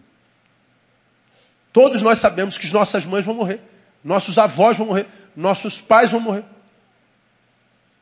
O problema é que a gente não sabe perder. E por que a gente não sabe perder? Por causa do apego. A sensação de que é nosso. É meu. Quem é dono de quem? Então, quando, quando eu entendi que meu pai não era meu, era do Senhor, e ele tinha direito para levar, eu ponho e disponho, ele apazigua meu coração. No meu caso foi pelo sonho, mas isso tudo está na palavra. A gente amadurece um pouquinho nele, e quando a gente amadurece dele, muita coisa na nossa vida muda, inclusive a visão do que é ser campeão, do que é ser vencedor. Na perspectiva do homem contemporâneo pós-moderno, até influenciado pela teologia da prosperidade, essa desgraça, Vencedor é quem consegue o que sonha. Mas na perspectiva do Evangelho, o vencedor é aquele que não muda quando o sonho não é realizado. O vencedor não é aquele que ganha apenas. O vencedor é aquele que sabe perder também. Então tem um monte de gente que só está capacitado para ganhar, porque ele acredita que em Deus ganha sempre. Só que a gente não ganha sempre. Agora, quando eu sei que o vencedor não é quem ganha sempre, mas é quem sabe perder, ganhando ou perdendo não muda nada. Isso se chama desapego. Nós estamos completamente livres do que acontece com a gente. Se eu estou livre do que acontece com a gente, quase sempre acontece com a gente, ou em maior escala, o que é bom. Porque Deus sabe que o bom não vai corromper a gente. De vez em quando acontecem esses acidentes na vida. De vez em quando levam o carro, de vez em quando dá errado, o filho se rebela, porque a gente não é dono de filho também. De vez em quando acontece a adversidade. Mas a gente continua naquela paz que excede todo entendimento, que guarda coração e, e, e, e razão, porque a gente sabe que Deus está no controle de todas as coisas, mesmo que todas as coisas estejam fora de controles, e a gente sabe que o que importa é como acaba, e ainda estamos no processo, portanto estamos em obra, mas no final vai dar tudo certo, porque há um Deus que está no controle de todas as coisas. Então a nossa relação com Deus não depende mais das coisas e nem das pessoas transcendemos a ela. Deus passa a ser a nossa maior porção e o nosso maior bem. Então, quando eu perdi pai, quando eu perdi mãe, quando, quando, quando perdi coisas, quando, quando perdi a, a, a, a imagem desconstruída pela fofoca do terceiro, isso já me fez sofrer muito. Hoje não toca nem na minha sombra. Por causa do, do entendimento de que existe um Deus que está sob controle. Então, você tem que pedir a Deus para te ensinar a lidar com essa perda. Porque a respeito dessa perda não há mais o que fazer. Aconteceu. Você não tem filho, vai ter. Ah, isso pode se traduzir na tua relação com teu filho, porque você imagina que está se traduzindo na tua relação com Deus. Na verdade, ah, não é a perda do teu pai, mas a influência dos que não souberam perder ao teu redor. Então você tem que se libertar dessa influência, porque Deus continua sendo bom, mesmo tendo levado teu pai. Mesmo tendo levado meu pai. Aí se Deus levar sua filha, pastor, Ele é Deus, pode levar minhas filhas quando quiserem. Vou sofrer, vou chorar, vou grunhir, vou babar. Oro para que Deus não nos leve. Eu tenho pedido a Deus para morrer velho, mas tenho pedido a Deus para que minhas filhas me enterrem. Mas eu sei, racionalmente, que eu não tenho controle sobre nada disso, não é problema meu. Então eu não penso nisso nunca. Pastor, vai dar certo? Eu não faço a menor ideia. Não tem projeto nenhum que eu começo pensando se vai dar certo ou não. Se eu comecei, Deus colocou no coração. Então eu comecei. Onde é que isso vai dar? Não faço a menor ideia. Porque quem está seguindo a Jesus não interessa o destino. Eu vou atrás dele em qualquer lugar. Isso não parece bom esse caminho, não. Não quero nem saber do caminho. É Jesus que está seguindo? É. Dane-se. Senhor, estou dentro. Ah, meu irmão, eu sei em quem eu tenho crido. Então, Lembre de quem você está crendo. Ele é bom, perfeitamente bom, e tudo que ele faz é bom para a gente. Teu pai está bem. Então celebre porque teu pai está bem. E não se prenda na forma, porque a forma. Ah, morri com um tiro na testa, pum, fui arrancado da vida. Ah, morri dormindo, fui arrancado da vida. O fruto é o mesmo. A visão que nós temos é, é, é que é diferente, a percepção que é diferente. É, é como, como a pena de morte. Terminei. Já preguei sobre isso aqui. Pastor, é a favor da pena de morte? De jeito nenhum. Isso foi num fórum no Instituto Nacional de, de, é, de Saúde Pública, na, na, na Fundação Getúlio, Getúlio, Vargas. Pena de morte. Qual é a visão da religião? Eu não sei. A visão da religião eu não sei. Eu não, não respondo pela religião, eu respondo por mim. Eu sou contra. Mas por quê? Porque ninguém tem direito de matar. Isso não quer dizer que eu não acho que existam pessoas que mereçam morrer. Sujeito que matou a mãe, o pai, estuprou a irmã e, e, e, arrebentou com a velhinha. Desgraçado tem que morrer. Por mim, ele morria agora, esse desgraçado miserável. Ele merece a morte. Isso me dá direito de matá-lo? Não. Por que, que eu estou querendo que ele morra? Porque ele tirou a vida de alguém. E eu vou matá-lo? Bom, ele tirou a vida de alguém, eu quero que ele morra. E eu o mato, me tornei nele. Não, mas ele matou por maldade, nós matamos por justiça. Bom, não interessa a árvore, qual é o fruto? É a morte.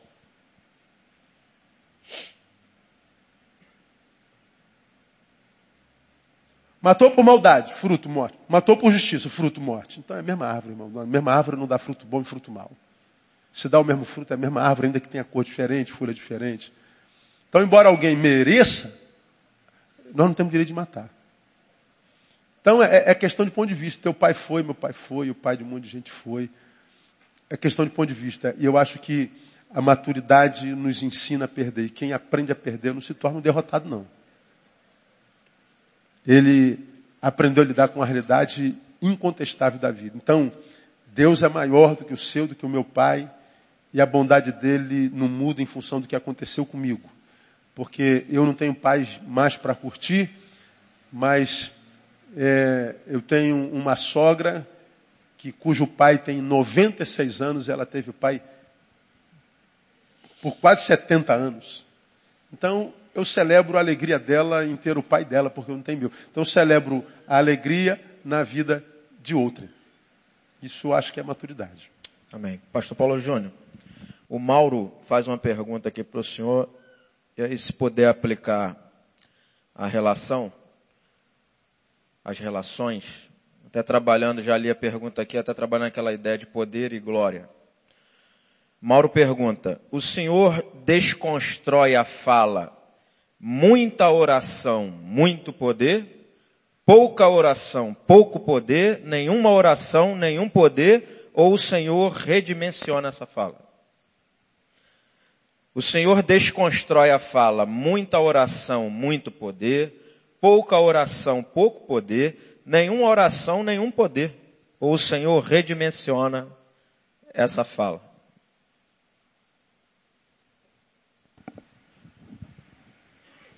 É... Bom, primeiro que a gente tem uma noção de poder capacidade, né? E eu gostaria de trabalhar o conceito poder consciência. A gente tem a tendência de, de extrapolar da competência e da capacidade por uma carência de poder e não por uma consciência de poder. Então, quando o poder ele traduz uma consciência de autoridade, ele é legítimo. Né? Quando eu uso o poder para compensar a falta de autoridade, então ele é espúrio, ele é impróprio, ele é ilícito. Então, como muitas vezes, a hora que a gente vai falar de poder aqui, as pessoas estão sempre pensando em capacidade e não em compromisso, precisa saber de que poder nós estamos falando. Porque geralmente as pessoas estão orando muito para ter mais poder. E aí ele está pensando poder como capacidade de controle para poder obter o que ele deseja. Isso não é poder, isso é carência. Esse poder que traduz minha carência, que, que vai na, na, na direção proporcional do que eu desejo, isso não é poder. É, isso é, é, isso aí é exatamente a nossa crise de identidade, que foi mais ou menos o que o diabo tentou provocar em Jesus. Você não está com fome? Você não é o filho de Deus? Então use o poder que você tem para matar a sua fome e provar que você é filho. Então, a tentação não era usar o poder para resolver o problema. A tentação, ela estava no âmbito da identidade. Se você é filho, então use o seu poder para satisfazer sua necessidade. Então, o diabo estava tentando gerar uma crise de identidade. Uma crise de identidade compromete o poder. Se eu usar o poder porque eu estou com crise de identidade, esse poder está comprometido. Então o diabo vai tentar produzir uma crise de identidade e eu vou usar o poder para fazer uma compensação dessa crise. Então tem gente usando da oração porque está com crise de identidade. Isso não é oração. Então ele está fazendo uma coisa certa pelo motivo errado, ele está pecando. Então tem jeito de você pecar porque ora. Era melhor você não orar. Você estaria pecando menos. Porque eu estou usando da oração para produzir uma compensação né, da minha crise de identidade. Eu estou achando que a oração é o poder que eu tenho para transformar pedra em pão. Alguém está entendendo o que eu estou falando aqui ou não? Então eu estou com a necessidade e eu tenho um poder. Qual é o poder? A oração. E eu uso essa oração para transformar pedra em pão. Isso é demônio. Isso é capeta. Isso é pecado. Porque tudo que não vem de fé é pecado, inclusive oração. Louvor sem fé é pecado. E isso está na Bíblia, está lá em Isaías 58. Ele diz, vocês fazem tudo o que a liturgia bíblica manda. E no fim de tudo, vocês ficam me pedindo um punhado de coisa e eu não faço. e vocês me perguntam se eu não estou escutando a oração de vocês. Eu vou falar qual que é o problema de vocês. Tudo que vocês fazem, vocês jejuam, lê a Bíblia, ora, faz estudo bíblico, instituto, seminário, conferência, tudo que vocês fazem. Enquanto vocês estão fazendo isso, cada um está à procura do seu próprio interesse. Então, ou seja, isso é abuso de poder. Tá claro isso? Então, eu não consigo, assim, construir ou desconstruir, né, vida de autoridade, vida de oração, vida de oração, vida de autoridade. E então, nós precisamos parar de entender a oração como uma prática. E entender a oração como um conceito, é uma definição de identidade. Quem é filho de Deus, ora. E a última coisa que ele está preocupado é se isso vai dar a ele mais ou menos poder. No entanto, ele ora porque ele está no legítimo exercício do poder que ele tem como filho. Então, se ele exercita mais essa oração, ele está exercitando um poder de identidade que é intrínseco dele. Então ele exercita isso, a musculatura dele se desenvolve. Então aí ele fala, ah, mais oração, mais poder. Não. É porque a vida de oração está trazendo a ele a consciência daquilo que é intrínseco dele e ele vai desenvolvendo suas habilidades, como quem corria 20, agora corre 40. Ele aumentou o seu poder, porque ele corria 20, agora ele corre 40. Ele agregou poder? Não, ele desenvolveu um poder que ele já tinha. A prática disso a vivência disso levou a ele a entender a respeito dele mesmo um poder que ele não sabia que tinha. Então não aumentou, estava lá. Amém, mano? É intrínseco dele.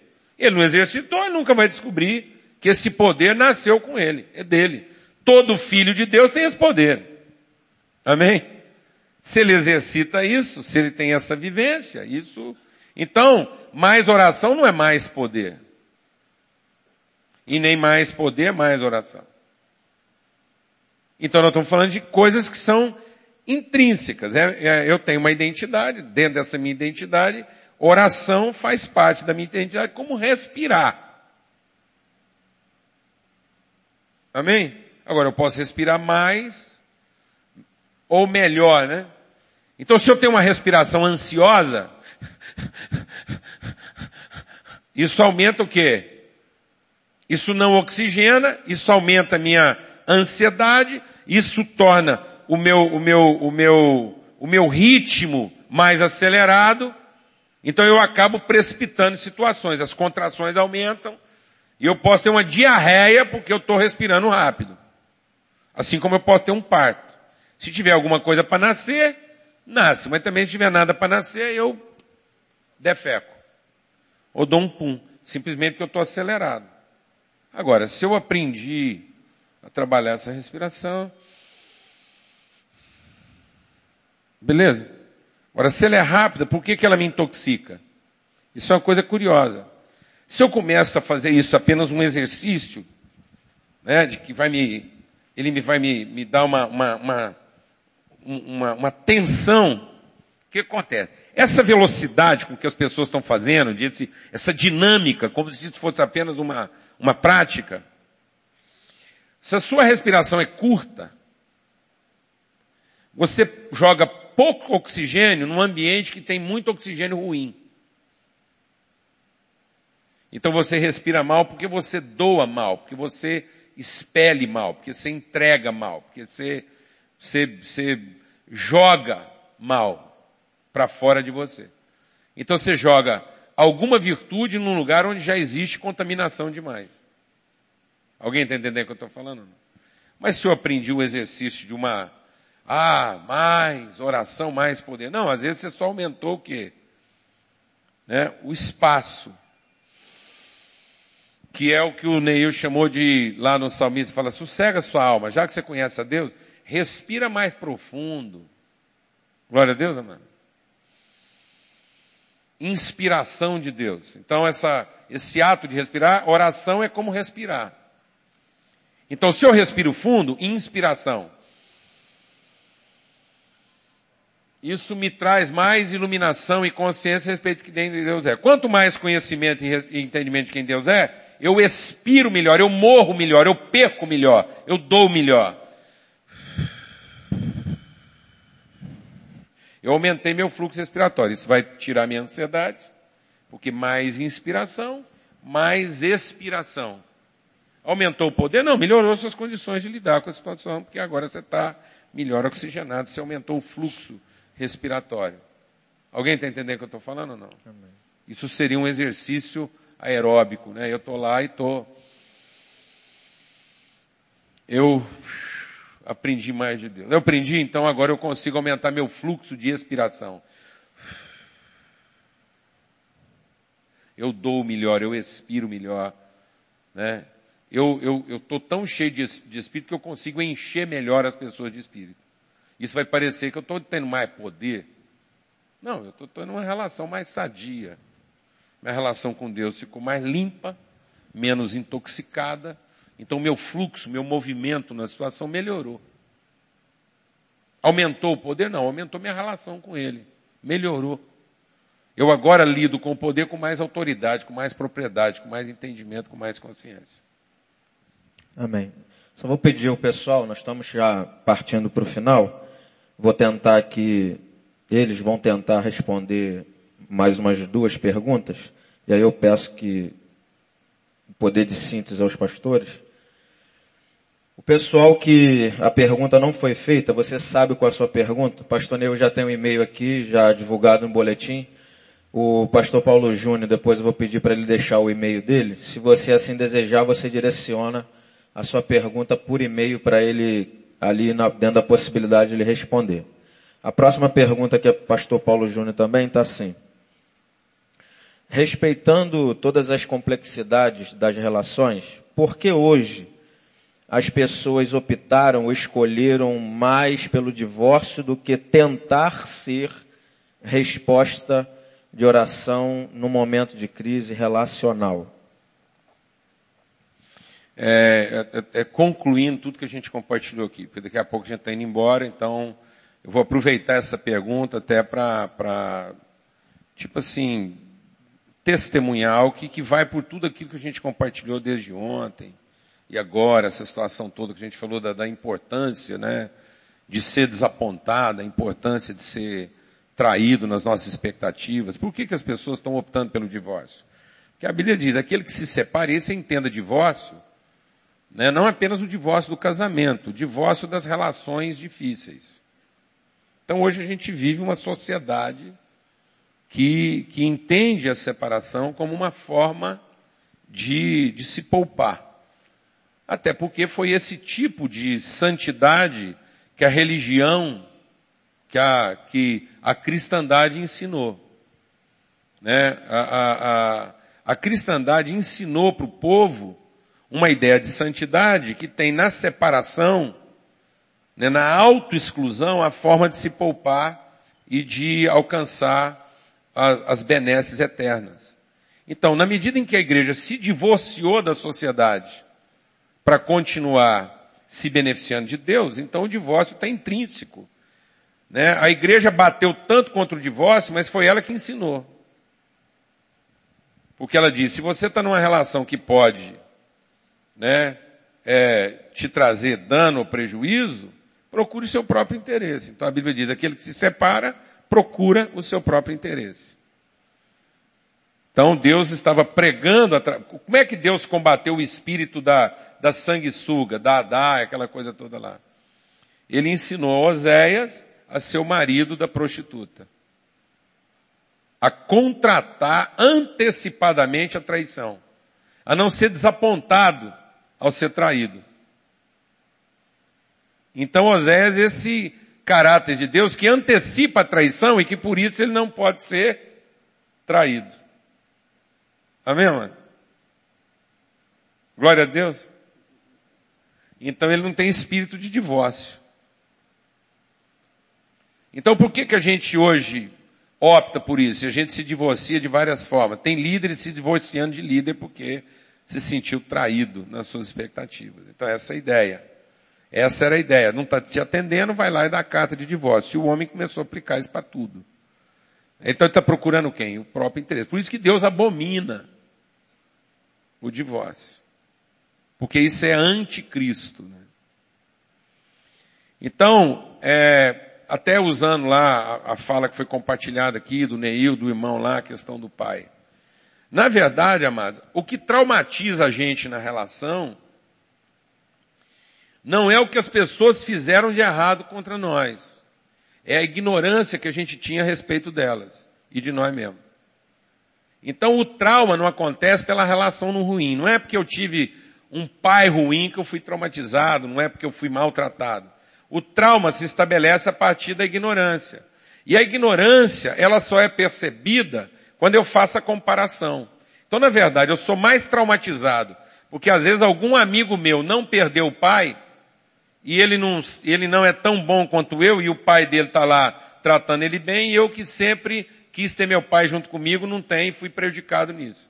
Então essa ignorância, né, a forma ignorante com que a gente vê a vida e a forma como a gente presume, então a gente já nasce assim meio presunçoso, a gente já nasce aquela criança que tem a receita da felicidade. Eu sei como é que eu quero ser tratado, eu sei o que me faz feliz, eu sei o que, é que eu gosto. E geralmente essa coisa que me faz feliz e eu gosto vai se formando a partir das observações que eu faço.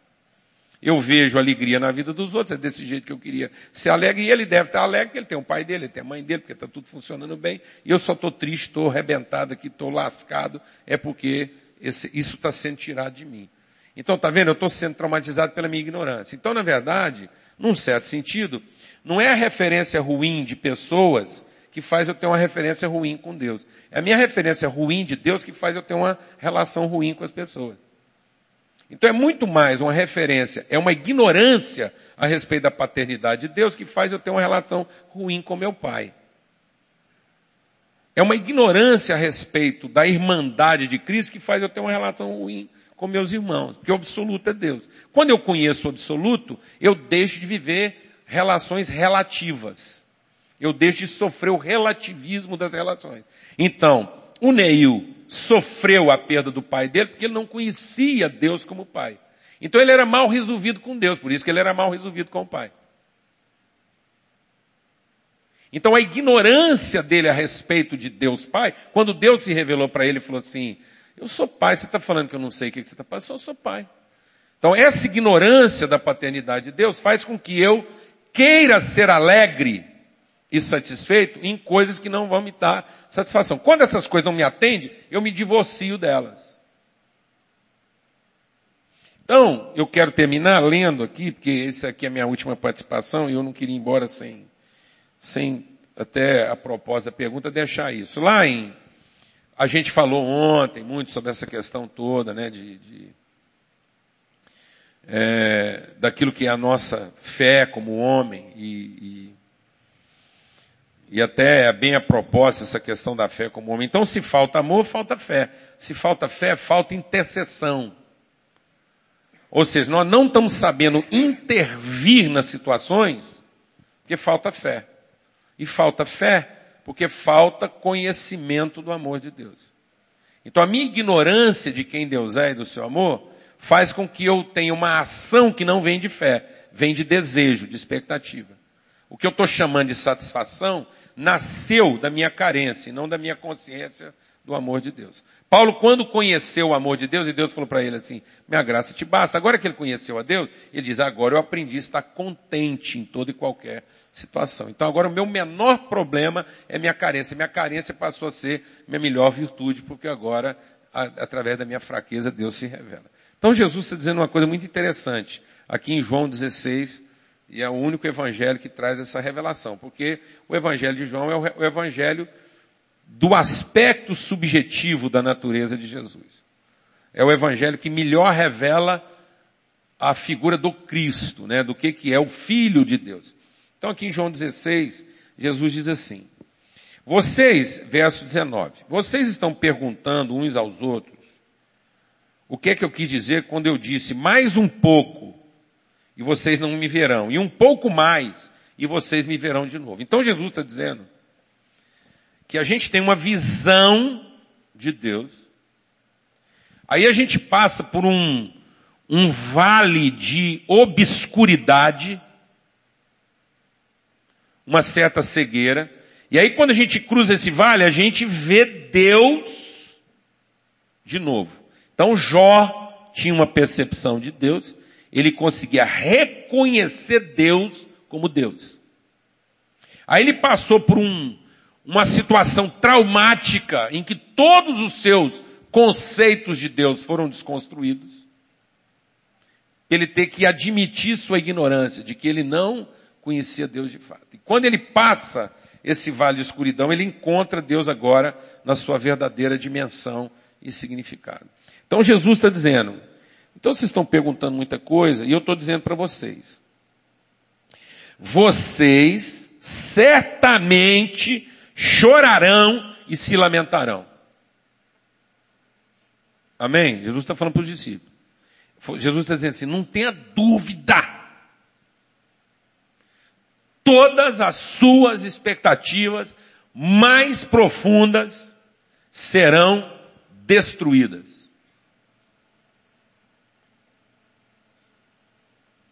O seu plano de felicidade será desfeito.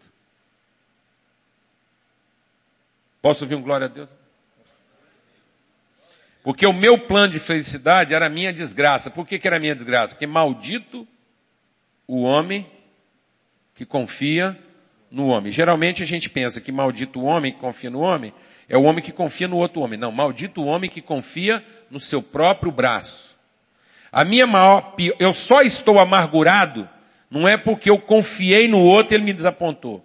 Eu só estou amargurado porque um dia eu confiei na minha capacidade de avalizar os outros e foi a minha ignorância que me tornou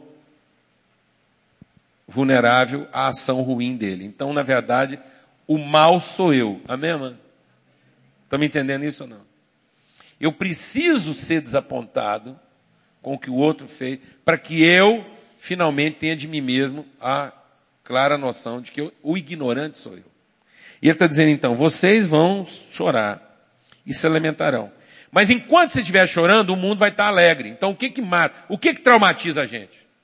O que estava quase acabando com a vida do Neil e do rapaz lá que perdeu? Porque se todo mundo no mundo tivesse perdido o filho, perdido o pai aos quatro anos de idade, tá tudo certo. Se todo mundo que tem pai bom tivesse perdido ele com 60 e poucos anos de idade, o Neil estava conformado. Mas é porque tinha muito. O Neil conhecia muita gente que o, pai era um, era um imprestável e estava vivo e ainda estava satisfeito lá cantando de galho. Então essa comparação de que ninguém compartilha a minha perda, que eu estou perdendo sozinho, é que é a minha desgraça. Alguém está entendendo o que eu estou falando ou não? Mano? A dor só é traumática quando ela é solitária.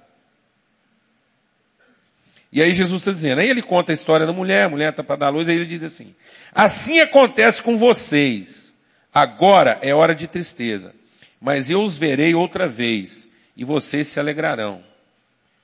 E ninguém lhes tirará essa alegria. Então o que Jesus está dizendo?